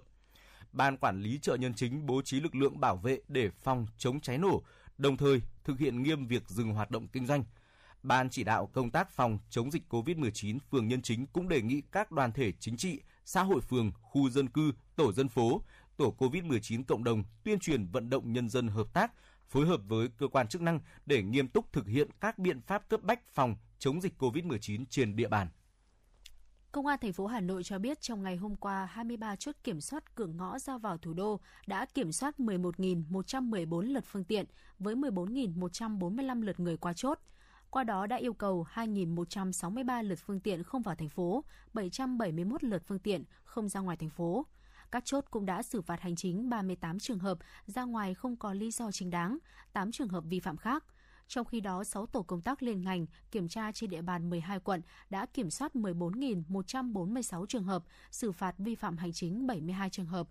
Công an thành phố cũng cho biết, từ 11 giờ ngày 25 tháng 8 đến 11 giờ ngày 26 tháng 8 đã phát hiện, lập hồ sơ tham mưu chính quyền các cấp, xử phạt 844 trường hợp vi phạm quy định về phòng chống dịch trong đó 60 trường hợp không đeo khẩu trang nơi công cộng, một cơ sở kinh doanh vi phạm, 783 trường hợp không thực hiện biện pháp cách ly, tập trung đông người, ra khỏi nhà khi không cần thiết, đeo khẩu trang không đúng quy cách. Quý vị thính giả thân mến, vừa rồi là một số thông tin chúng tôi cập nhật gửi đến quý vị và lúc này thì hãy cùng chúng tôi đến với một ca khúc có tựa đề Để gió cuốn đi. Xin mời quý vị thính giả cùng lắng nghe.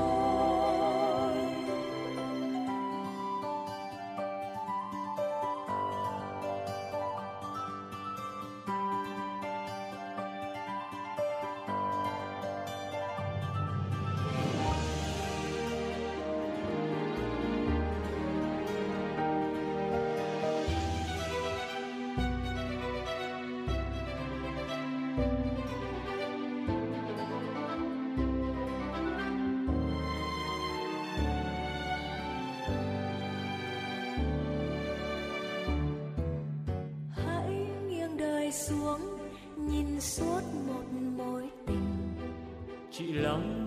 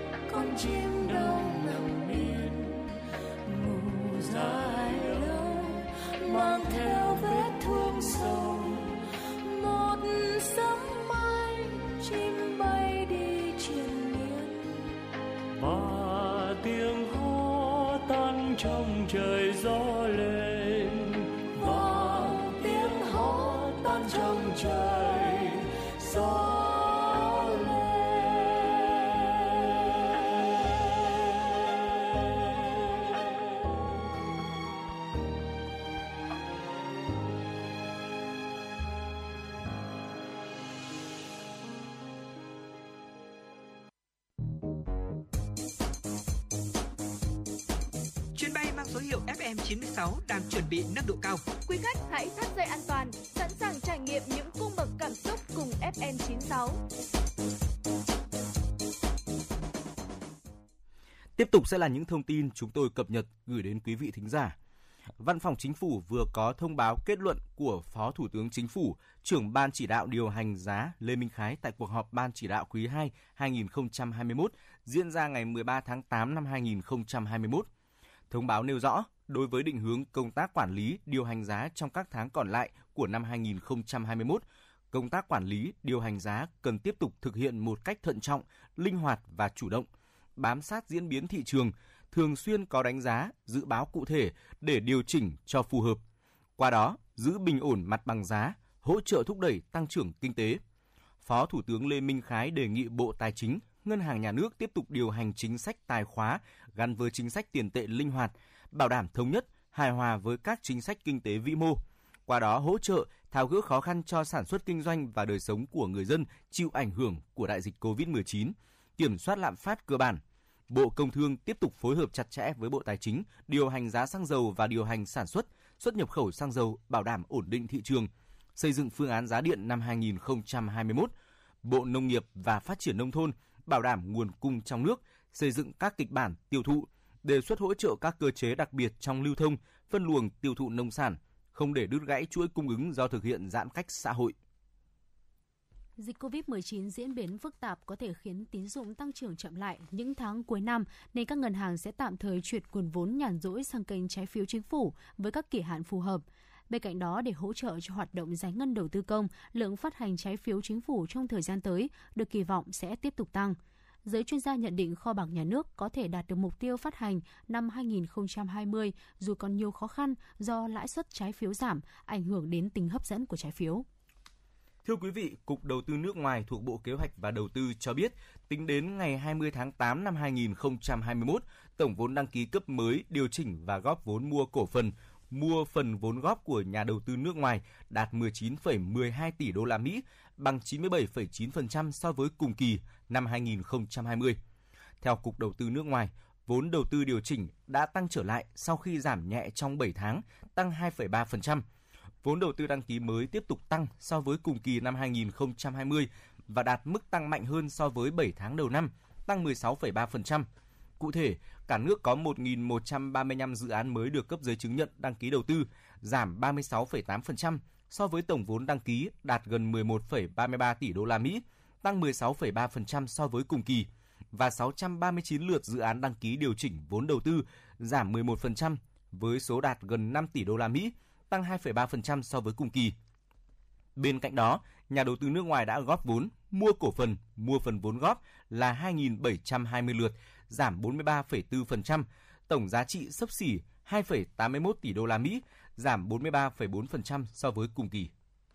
Những ngày này mặc dù tung ra rất nhiều chương trình giảm giá, nhưng các siêu thị điện máy trên địa bàn Hà Nội vẫn ế khách, kéo theo hàng tồn đầy kho. Doanh nghiệp kinh doanh mặt hàng này đang rơi vào tình trạng thua lỗ lớn, đối diện nguy cơ đóng cửa. Từ nay đến cuối năm, các siêu thị điện máy chỉ mong bán hàng hòa vốn. Để làm được điều này, doanh nghiệp điện máy sẽ cắt giảm chi phí, giảm lao động, đóng cửa những điểm bán hàng không hiệu quả, đẩy mạnh kênh bán hàng online và đưa ra những chương trình giảm giá sốc để tiêu thụ hàng tồn kho. Tuy nhiên, theo các chuyên gia kinh tế, các siêu thị điện máy muốn thoát khỏi, muốn thoát khỏi thua lỗ, ngoài việc cắt giảm chi phí không cần thiết, cũng không nên quá chú trọng đầu tư khai thác các thành phố lớn như Hà Nội, thành phố Hồ Chí Minh, bởi những thị trường này đã bão hòa, khó phát triển các nhà bán lẻ nên tập trung khai thác ở các thành phố nhỏ và thị trường nông thôn bởi người tiêu dùng ở đây bắt đầu mua sắm điện máy nhiều hơn trước. Thưa quý vị, hôm qua, trường Trung học phổ thông chuyên Hà Nội Amsterdam tổ chức xét tuyển và ngày mai sẽ báo cáo kết quả về Sở Giáo dục và Đào tạo Hà Nội. Được biết, kết thúc thời hạn nộp hồ sơ dự tuyển vào lớp 6 năm học 2021-2022, trường Trung học phổ thông chuyên Hà Nội Amsterdam, trường này cho biết đã nhận được 958 hồ sơ. Trường này sẽ tuyển 200 học sinh đủ điều kiện từ gần 1.000 hồ sơ này cho năm lớp 6 việc xét tuyển sẽ được tiến hành căn cứ vào điểm xét tuyển được xác định bằng tổng điểm học tập cấp tiểu học, điểm ưu tiên và điểm khuyến khích. Trong đó, điểm học tập cấp tiểu học là tổng điểm kiểm tra định kỳ cuối năm các môn toán, tiếng Việt ở cả 5 năm tiểu học, tự nhiên và xã hội ở lớp 1, 2 và 3, tiếng Anh ở lớp 3, 4 và 5, khoa học, lịch sử và địa lý ở lớp 4 và lớp 5.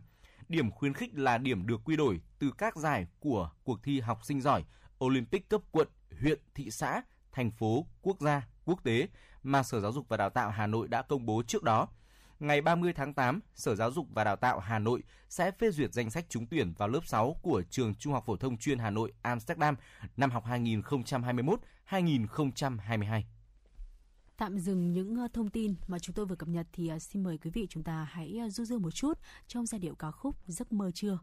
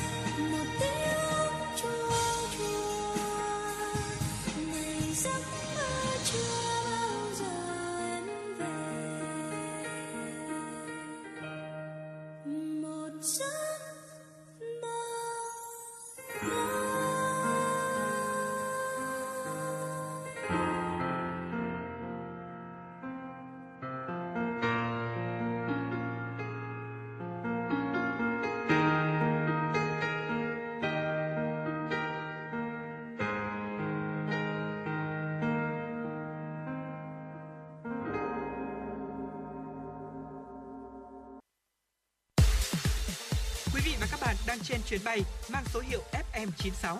Hãy thư giãn, chúng tôi sẽ cùng bạn trên mọi cung đường. Hãy giữ sóng và tương tác với chúng tôi theo số điện thoại 024 3773 6688. Thưa quý vị thính giả, tăng cường phối hợp chặt chẽ, hiệu quả giữa các bộ, ngành, địa phương nhằm khẩn trương tháo gỡ các điểm nghẽn của nền kinh tế, khơi thông nguồn lực cho phát triển. Đó là một trong 8 nhiệm vụ, giải pháp trọng tâm những tháng còn lại của năm được Bộ trưởng Bộ Kế hoạch và Đầu tư Nguyễn Chí Dũng nhấn mạnh tại phiên họp chính phủ thường kỳ tháng 7 và 7 tháng đầu năm 2021. Thế nhưng, quá trình triển khai các biện pháp phòng chống dịch của nhiều địa phương trên thực tế còn cứng nhắc, vẫn còn những tấm bê tông chặn ngang tuyến quốc lộ, tỉnh lộ, bất chấp nỗ lực khơi thông vận chuyển hàng hóa bằng luồng xanh quốc gia. Ưu tiên chống dịch để giữ an toàn tính mạng của con người, nhưng phải duy trì sản xuất của doanh nghiệp để đảm bảo việc làm, thu nhập, sinh kế của người lao động. Muốn thực hiện được cả hai nhiệm vụ này, đòi hỏi phải có chuẩn chung để gỡ vướng cho doanh nghiệp. Và đây cũng sẽ là nội dung của chương trình tọa đàm của chúng tôi ngay sau đây. Mời quý vị thính giả cùng đón nghe. Thưa quý vị và các bạn, tác động của đại dịch COVID-19 năm 2021 đến chuỗi cung ứng về cơ bản là khác hoàn toàn so với năm 2020. Vấn đề mà các doanh nghiệp đang phải đối mặt trong suốt mấy tháng qua không phải về nguồn cung hay cầu mà chính là ở các nhà máy sản xuất. Trên thực tế, các thị trường tiêu thụ của Việt Nam đã hồi phục, nhưng các doanh nghiệp lại gặp khó ở việc là làm sao để đảm bảo sản xuất, bởi tính chất nghiêm trọng của dịch bệnh khiến họ rất khó hoàn thành đơn hàng để giao cho khách các sản phẩm công nghiệp chế biến, chế tạo chiếm hơn 85% kim ngạch xuất khẩu của cả nước, có tác động đến các ngành dịch vụ như ngân hàng, bảo hiểm, logistics và đặc biệt là tạo việc làm cho hàng chục triệu lao động trực tiếp cũng như gián tiếp trong các ngành nghề liên quan việc đứt gãy các chuỗi giá trị và cung ứng trong các ngành sản xuất sẽ ảnh hưởng nghiêm trọng đến an sinh xã hội và nền kinh tế Việt Nam trong ngắn hạn cũng như trong dài hạn. Khó khăn và thách thức lớn nhất mà các doanh nghiệp đang và sẽ phải đối mặt như thế nào? Tính phù hợp và hiệu quả của những giải pháp duy trì sản xuất và biện pháp hành chính áp dụng trong thời gian qua ảnh hưởng ra sao đến hoạt động của doanh nghiệp. Nếu được hiến kế các giải pháp cấp bách và lâu dài nhằm duy trì phương án vừa sản xuất vừa sống chung an toàn với virus SARS-CoV-2 thì sẽ là các giải pháp nào? Xin mời quý thính giả lắng nghe tọa đàm ngay sau đây của chúng tôi. Và do điều kiện dịch bệnh COVID-19 diễn biến phức tạp, cho nên chúng tôi đã tổ chức buổi tọa đàm theo hình thức trực tuyến. Sau đây xin trân trọng giới thiệu các vị khách mời tham gia trò chuyện ngày hôm nay. Tiến sĩ Trần Đắc Phu, nguyên cục trưởng Cục Y tế Dự phòng, cố vấn cao cấp Trung tâm đáp ứng khẩn cấp sự kiện y tế công cộng Việt Nam. Tiến sĩ Vũ Tiến Lộc, Chủ tịch Phòng Thương mại và Công nghiệp Việt Nam. Ông Lê Tiến Trường, Chủ tịch Tập đoàn Dệt may Việt Nam và bà Phan Thị Thanh Xuân, Phó Chủ tịch Hiệp hội Da giày và Túi sách. Xin được cảm ơn các vị khách mời đã tham gia chương trình. Câu hỏi đầu tiên xin được dành cho tiến sĩ Trần Đắc Phu. Thưa ông là một chuyên gia y tế của Bộ Y tế, xin ông đánh giá về chiều hướng của đại dịch Covid hiện nay như thế nào và các kịch bản ứng phó của Việt Nam là gì trong thời điểm hiện tại và trong thời gian tới ạ? Xin kính chào quý vị. À, có lẽ thì à, nói về cái dự báo dịch thì tôi cho rằng là à, nó kéo dài bao nhiêu lâu ấy, thì trên thế giới các chuyên gia cũng chưa ai đưa ra cái dự đoán. Nhưng mà có lẽ thì so sánh với cúm ấy, thì trước kia người ta cứ tưởng rằng là nó kết thúc nhanh như là sát năm 2003 chúng ta đã chứng kiến. Nhưng mà quả thực nó lại cứ diễn biến lâu dài. Và nó hết từ cái biến chủng này đến cái biến chủng khác. Thế và lúc đầu thì người ta cũng dự đoán là nó sẽ sẽ sẽ đứt đi ngay. Hoặc là vài năm sau nó đứt chân. Nó không ờ, còn tồn tại nữa. Nhưng mà giờ thì lại dự báo là như là cúm mùa. À, như như là các cái bệnh truyền nhiễm, nó vẫn cứ dai dẳng.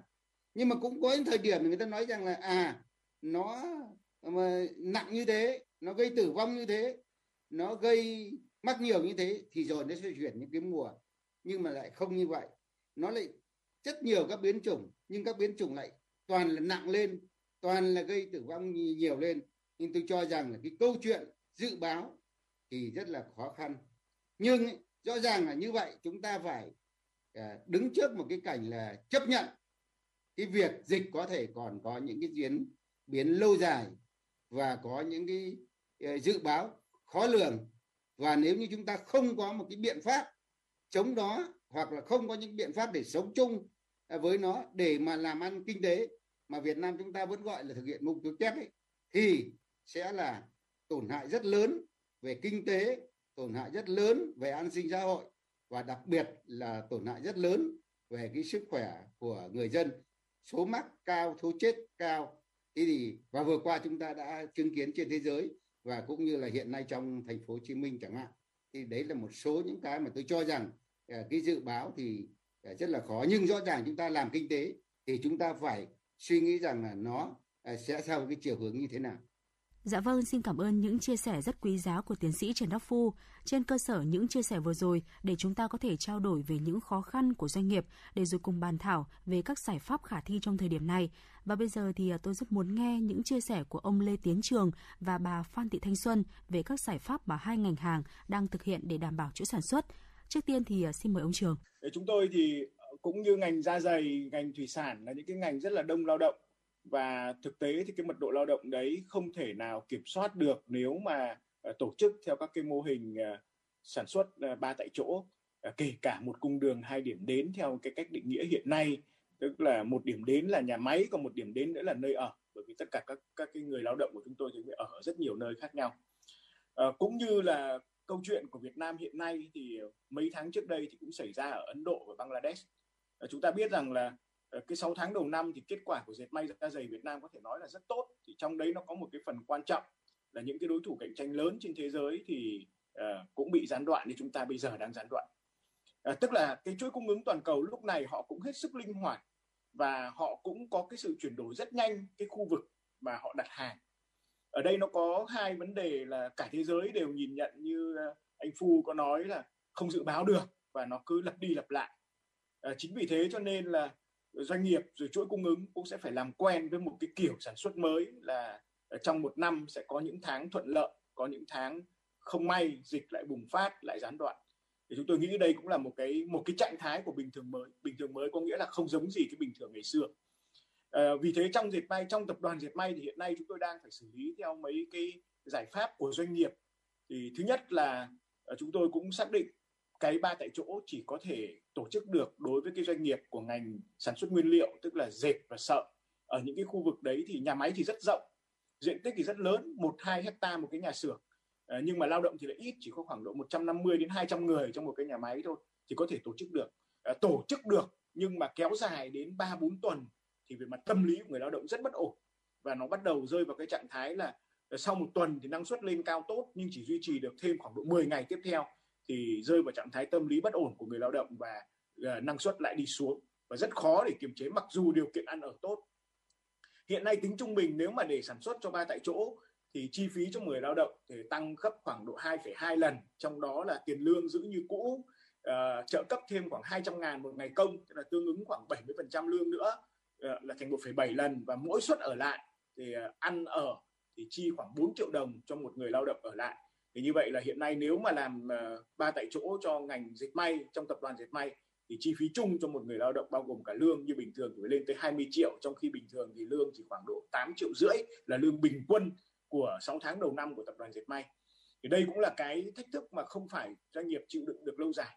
Hiện nay đang tổ chức sản xuất những đơn hàng mà của khách hàng quan trọng, rồi đơn hàng có hiệu quả cao và chúng tôi cũng cũng đặt ra thứ tự ưu tiên là cái khách hàng đấy mình quyết tâm phải giữ, thì tổ chức còn lại thì nếu mà là trong điều kiện sản xuất bình thường mà bảo duy trì như vậy thì cũng không duy trì được. Cho nên là về mặt cá nhân tôi thì chúng tôi chỉ nghĩ là nó phải có ba cái đoạn rất là rõ ràng. Đấy là chính sách không thể có một chính sách chung cho một tỉnh, chứ không nói là cho cả nước cho một chính sách chung. Tỉnh cũng phải có phân loại ra. Thứ hai là phải rất là đảm bảo cái tính chất trong đánh giá thống nhất ở giữa các địa phương về đi lại về tiêu chuẩn để doanh nghiệp có thể được làm việc. Hiện nay mỗi địa phương, thậm chí mỗi xã có một cái tiêu chuẩn khác nhau cho cái cái gọi là doanh nghiệp đảm bảo an toàn cho cho hoạt động thì rất khó để doanh nghiệp hoạt động. Và nếu chúng ta đã xác định rằng câu chuyện này còn lâu dài, còn chưa thể chấm dứt được ngay, thì cần phải sớm có những cái hướng dẫn thống nhất trên cả nước để doanh nghiệp sớm quay trở lại sản xuất được. Còn nếu mà chúng ta cứ dừng, mà mặc dù biết là còn phải dừng lâu, thì chắc chắn doanh nghiệp sẽ không còn sức chịu đựng. Dạ vâng, xin cảm ơn ông Trường. Và bây giờ thì tôi ờ, rất muốn lắng nghe những chia sẻ của bà Phan Thị Thanh Xuân ạ. Thì ờ, đúng như anh Trường cũng đã trao đổi về cái bức tranh của cái ngành da dày dệt may rồi ạ. Tôi cũng không ờ, nhắc lại nữa. Thì bây giờ cái phía giải pháp mà hiện nay các doanh nghiệp trong ngành cũng đang muốn đề xuất là với cái ba tại chỗ thì chắc chắn là da dày không thể làm được vậy thì trong cái thời gian tới mà khi cái tình hình giãn cách xã hội và cái tình hình dịch bệnh uh, nó gọi là khợ, diễn biến trong tầm kiểm soát hoặc là có thể nói là nó có chiều hướng ổn định hơn thì ờ, cũng mạnh dạn đề xuất là chúng ta phải mở cửa. Và cái biện pháp ở đây sẽ là hai tại chỗ kết hợp với test nhanh. À, bên cạnh đó thì chúng ta cũng cần phải nâng cao được cái tính trách nhiệm của doanh nghiệp và sự tham gia của doanh nghiệp trong cái uh, việc phòng chống dịch covid uh, báo cáo là rõ ràng chúng ta nhìn thấy cái quá trình vừa qua thì doanh nghiệp cực kỳ bị động. Hầu như tất cả đều phải chờ đợi ý kiến chỉ đạo từ địa phương. Rồi ngay khi doanh nghiệp có chuyện gì xảy ra cũng lại là một sự chỉ đạo. Thế thì chúng ta thấy rằng chúng ta chưa tận dụng được cái nguồn lực của doanh nghiệp để tham gia trong cái hoạt động này. Thì trong trong thời gian tới khi chúng ta quay trở lại mở cửa thì tôi thấy rằng cái việc mà doanh nghiệp cần phải chủ động hơn nữa và cho phép doanh nghiệp được tham gia. Thế thì cái mở ra à, thêm một cái giải pháp thì tôi không không phản bác cái chuyện ba tại chỗ. Về ba tại chỗ thì nó sẽ có những cái lợi ích khi mà tình hình dịch bệnh rất là uh, gọi là căng thẳng và cũng đã có những doanh nghiệp làm rất tốt. Vậy thì chúng ta những doanh nghiệp nào vẫn duy trì và làm tốt thì chúng ta vẫn khuyến khích. Tuy nhiên chúng ta nên mở tiếp tức là nó phải có lộ trình để mở ra vậy thì cái giải pháp hai tại chỗ kết hợp với test nhanh và đặc biệt là chúng ta cần phải có cái uh, phát triển cái y tế tại chỗ của doanh nghiệp. Mỗi doanh nghiệp cần phải được đào tạo để trở thành một cái CDC của chính doanh nghiệp đó ứng phó với tất cả các tình huống khẩn cấp xảy ra. Thì cái này chúng tôi các CDC của doanh nghiệp sẽ phối hợp với CDC của địa phương và như vậy cái nguồn lực sẽ được chia sẻ và giảm tải rất nhiều cái tính chủ động của doanh nghiệp sẽ được nâng lên rất nhiều thì chúng tôi thấy điều đó rất là rõ. Cái thứ hai nữa là trong cái giải pháp hai tại chỗ của doanh nghiệp đưa ra thì nó sẽ linh hoạt. Chúng ta thấy nếu như cứ áp một cách khiên khiên cưỡng một cái mô hình cho tất cả thì chúng ta thấy là sẽ rất là thất bại. Bởi vì đặc thù của mỗi doanh nghiệp mỗi một ngành hàng nó rất là khác nhau. Vậy thì chúng ta cần phải uh, nâng cao cái tính linh hoạt của doanh nghiệp.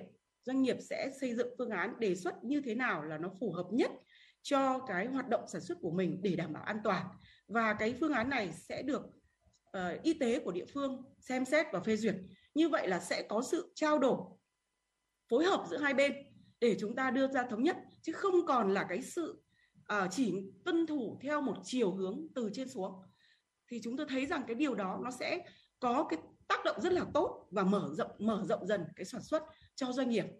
Xin cảm ơn bà Xuân.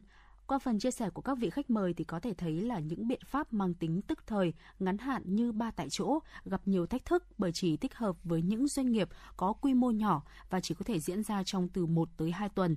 Nếu như mà áp dụng lâu dài thì bản thân người lao động không chịu được về mọi mặt. Thứ nữa với doanh nghiệp thì chi phí để áp dụng mô hình này rất là lớn. Vậy à, thưa tiến sĩ Vũ Tiến Lộc, ông có ý kiến như thế nào về vấn đề này? Chúng ta biết rõ cái trước cái nhu cầu về cái cái hạn chế cái phòng chống cái covid hiện nay thì chính phủ phải thực hiện đóng cửa nhiều tỉnh thành phố hiện nay và chính cái việc đóng cửa các cái tỉnh thành phố hiện nay thì đang gây ra cái sự ách tắc rất lớn cho cái việc sản xuất cũng như là lưu thông hàng hóa và chúng ta đều hiểu rằng việc đóng cửa hiện nay ấy, thì nó sẽ càng kéo dài thì cái khó khăn của nền kinh tế và của người dân thì ngày càng tăng lên ta cũng thấy là cái biện pháp có tính chất tức thời ngắn hạn ấy như là ba tại chỗ thì cũng gặp nhiều thách thức. Nó chỉ thích hợp với một số các cái doanh nghiệp có quy mô tương đối nhỏ thôi. Và nó cũng chỉ diễn ra trong một, hai tuần thôi.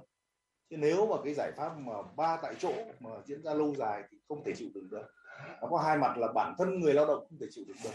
Về mọi mặt và kể cả về cái tâm lý, cái xã hội nữa. Rồi thì cái chi phí các doanh nghiệp cũng không thể nào chịu được được. Giải pháp chúng ta nói đến cái tiêm chủng vaccine. Là là cái giải pháp cứu cánh của chúng ta. Nhưng mà nếu mà kế hoạch như thế này thì cũng rất nhiều mất nhiều tháng nữa thì mới có thể triển khai rộng rãi và cũng không biết bao giờ chúng ta mới đạt cái mục tiêu là 6 7 phần trăm số lượng dân chúng được được tiêm chủng để có thể miễn dịch cộng đồng.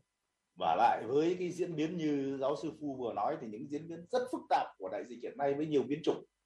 Ngay cả trong việc mà chúng ta có tiêm chủng đến 6 70 phần trăm thì cũng rất là, thì thì vẫn có thể, vẫn cứ phải đóng cửa lại như là Israel hay là Anh hay Pháp cho nên phải nói là chúng ta đang đứng trước một cái tình huống mà chúng ta xác định rằng rất có thể là cuộc chiến này còn phải kéo dài. Và chúng ta đang đứng trước có hai cuộc chiến, một cuộc chiến y tế và một cuộc chiến kinh tế, và hai cuộc chiến này đều rất là gay go. Chỉ thì, và chúng ta phải xác định cái tinh thần là cái cuộc chiến sẽ trường kỳ. Có lẽ bây giờ những cái dự báo không ai đưa ra những dự báo lạc quan được cả. Phải xác định là cuộc chiến sẽ lâu dài, và như vậy thì có lẽ là chúng ta phải chuyển trạng thái kể cả chính phủ và cộng đồng doanh nghiệp phải chăng là phải chuyển trạng thái? Các cái biện pháp cấp bách, các cái biện pháp có tính chất ngắn hạn không thể kéo dài được. Trong trường hợp như vậy thì việc mở cửa lại cái nền kinh tế như thế nào trong bối cảnh dịch bệnh và những cái phương án phòng chống dịch bệnh và triển khai sản xuất kinh doanh tại doanh nghiệp như thế nào? Chúng ta đòi hỏi phải phải phải phải sáng tạo ra những phương cách mới để thích ứng với cái yêu cầu của giai đoạn hiện nay tôi nghĩ là cũng không thể nào chúng ta thực hiện được mãi các cái biện pháp có tính chất để là cấp bách ngắn hạn như hiện nay được. Tôi nghĩ là trong mọi trường hợp thì phải đề cao cái vai trò tính sáng tạo của doanh nghiệp, tính tự chủ, tự chịu trách nhiệm của doanh nghiệp trong cả phòng chống dịch và cái trong cái sản xuất kinh doanh. Mà nhà nước phải tạo điều kiện thuận lợi cho doanh nghiệp thực hiện những cái giải pháp đó. Chứ không chỉ có một chuyện là doanh nghiệp chỉ có thực hiện những cái yêu cầu, những cái quyết định từ phía chính phủ trong cái việc phòng chống dịch bệnh nên có những tiêu chuẩn, những cái quy định, nó rõ ràng, nó minh bạch áp dụng thống nhất trong cả nước. Chứ không thể nào là mỗi địa phương thực hiện một kiểu. Rồi đi qua mỗi cái địa bàn để áp dụng những cái biện pháp, những cái biện pháp hạn chế khác nhau. Rồi thì những cái những cái quy định nó hoàn toàn không thống nhất và nó rất bất hợp lý. Ví dụ như là những cái mặt hàng thiết yếu hay không thiết yếu. Bây giờ trong một cái chuỗi sản xuất thì rất khó có thể nói rằng cái nào là thiết yếu, không thiết yếu khâu cuối cùng thì là thiết yếu nhưng mà các khâu trung gian thì lại chưa phải là thiết yếu vân vân rất nhiều vấn đề cần phải được đặt ra đây giải quyết ở cái tầm vĩ mô tầm chính sách Cảm ơn những chia sẻ của tiến sĩ Vũ Tiến Lộc. Rõ ràng là với tình hình hiện tại thì không có cách nào khác ngoài việc nhanh chóng kiểm soát dịch bệnh và đẩy nhanh quá trình tiêm vaccine COVID-19. Thưa tiến sĩ Trần Đắc Phu, hiện nay việc phân bổ vaccine được thực hiện như thế nào ạ? À, có lẽ thì uh, chúng tôi nghĩ rằng là cái quan điểm chỉ đạo của uh, thủ tướng của chính phủ thì nó rất rõ. Nhưng ý, ở đây cũng hoàn toàn thống nhất là chúng ta di bất biến, ứng vạn biến. À, đối tượng công nhân đối tượng người lao động mà ở những nơi nào có nguy cơ cao thì chúng ta phải tiêm vaccine cho họ. Cũng như vừa qua chúng ta tiêm ở Bắc Giang Bắc Ninh. Nhưng à, vừa qua lại cũng có à, chỗ mà về nông sản đấy. Cái đối tượng nó không phải là nông dân mà tiêm nó lại là logistics thì cái này phải có điều điều hành từ trong cái cái cái cái trung ương. Nhưng tôi nói rằng là trung ương cũng là những cái có những cái điều hành tổng thể khi vướng mắc của các cái đơn vị, của các ngành. Bởi vì nó là một cái chuỗi sản xuất rất dài, chứ không phải là ngành nào lo ngành ấy được. Và cũng không phải là địa phương nào lo địa phương đó được. Và tôi muốn nói rằng là trong địa phương thì có, ta vẫn nói là 70% nhưng 70% đấy là 70% dân số. Thế còn công nhân mà ở những cái khu nó rất là đông đúc như thế thì phải tiêm 100% vừa là đối tượng tiêm chủng 100% nhưng cũng là đối tượng nguy cơ cao 100 100% và tất nhiên là có những vùng người ta cũng không phải tiêm chủng. Ví dụ như công nhân xây dựng mà người ta lao động ở trong những cái ờ, làm việc ở đường cao tốc, cao tiết ở tít, vùng sâu, vùng xa mà nó không lây thì chúng ta chưa phải ưu tiên ngay. Thì đấy tôi cho rằng là dĩ bất biến ứng vạn biến là cái câu chuyện đó. Thế còn ấy thì trong lúc này à, chưa đủ vaccine thì chúng ta phải phải ưu tiên.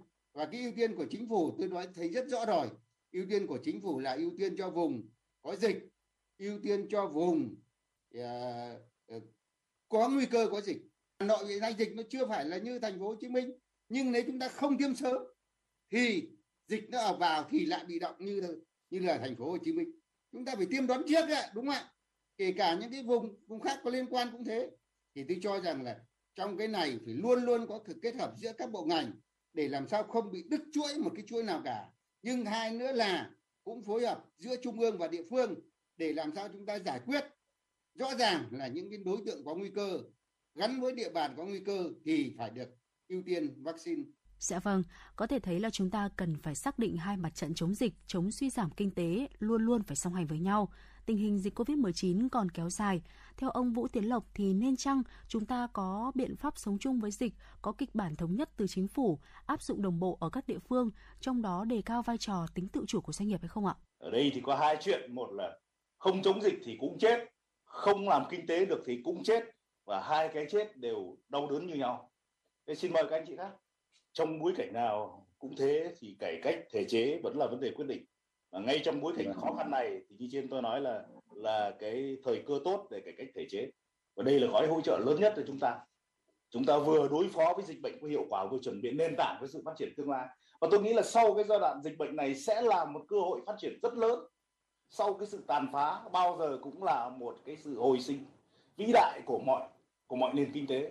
Và nếu chúng ta làm tốt cải cách, thể chế trong giai đoạn này giảm bớt các thủ tục hành chính, giảm bớt thời gian tiền bạc cho người dân sẽ là cái sự chuẩn bị quan trọng nhất, nền tảng cho giai đoạn bứt phá vượt lên sau đại dịch của chúng ta.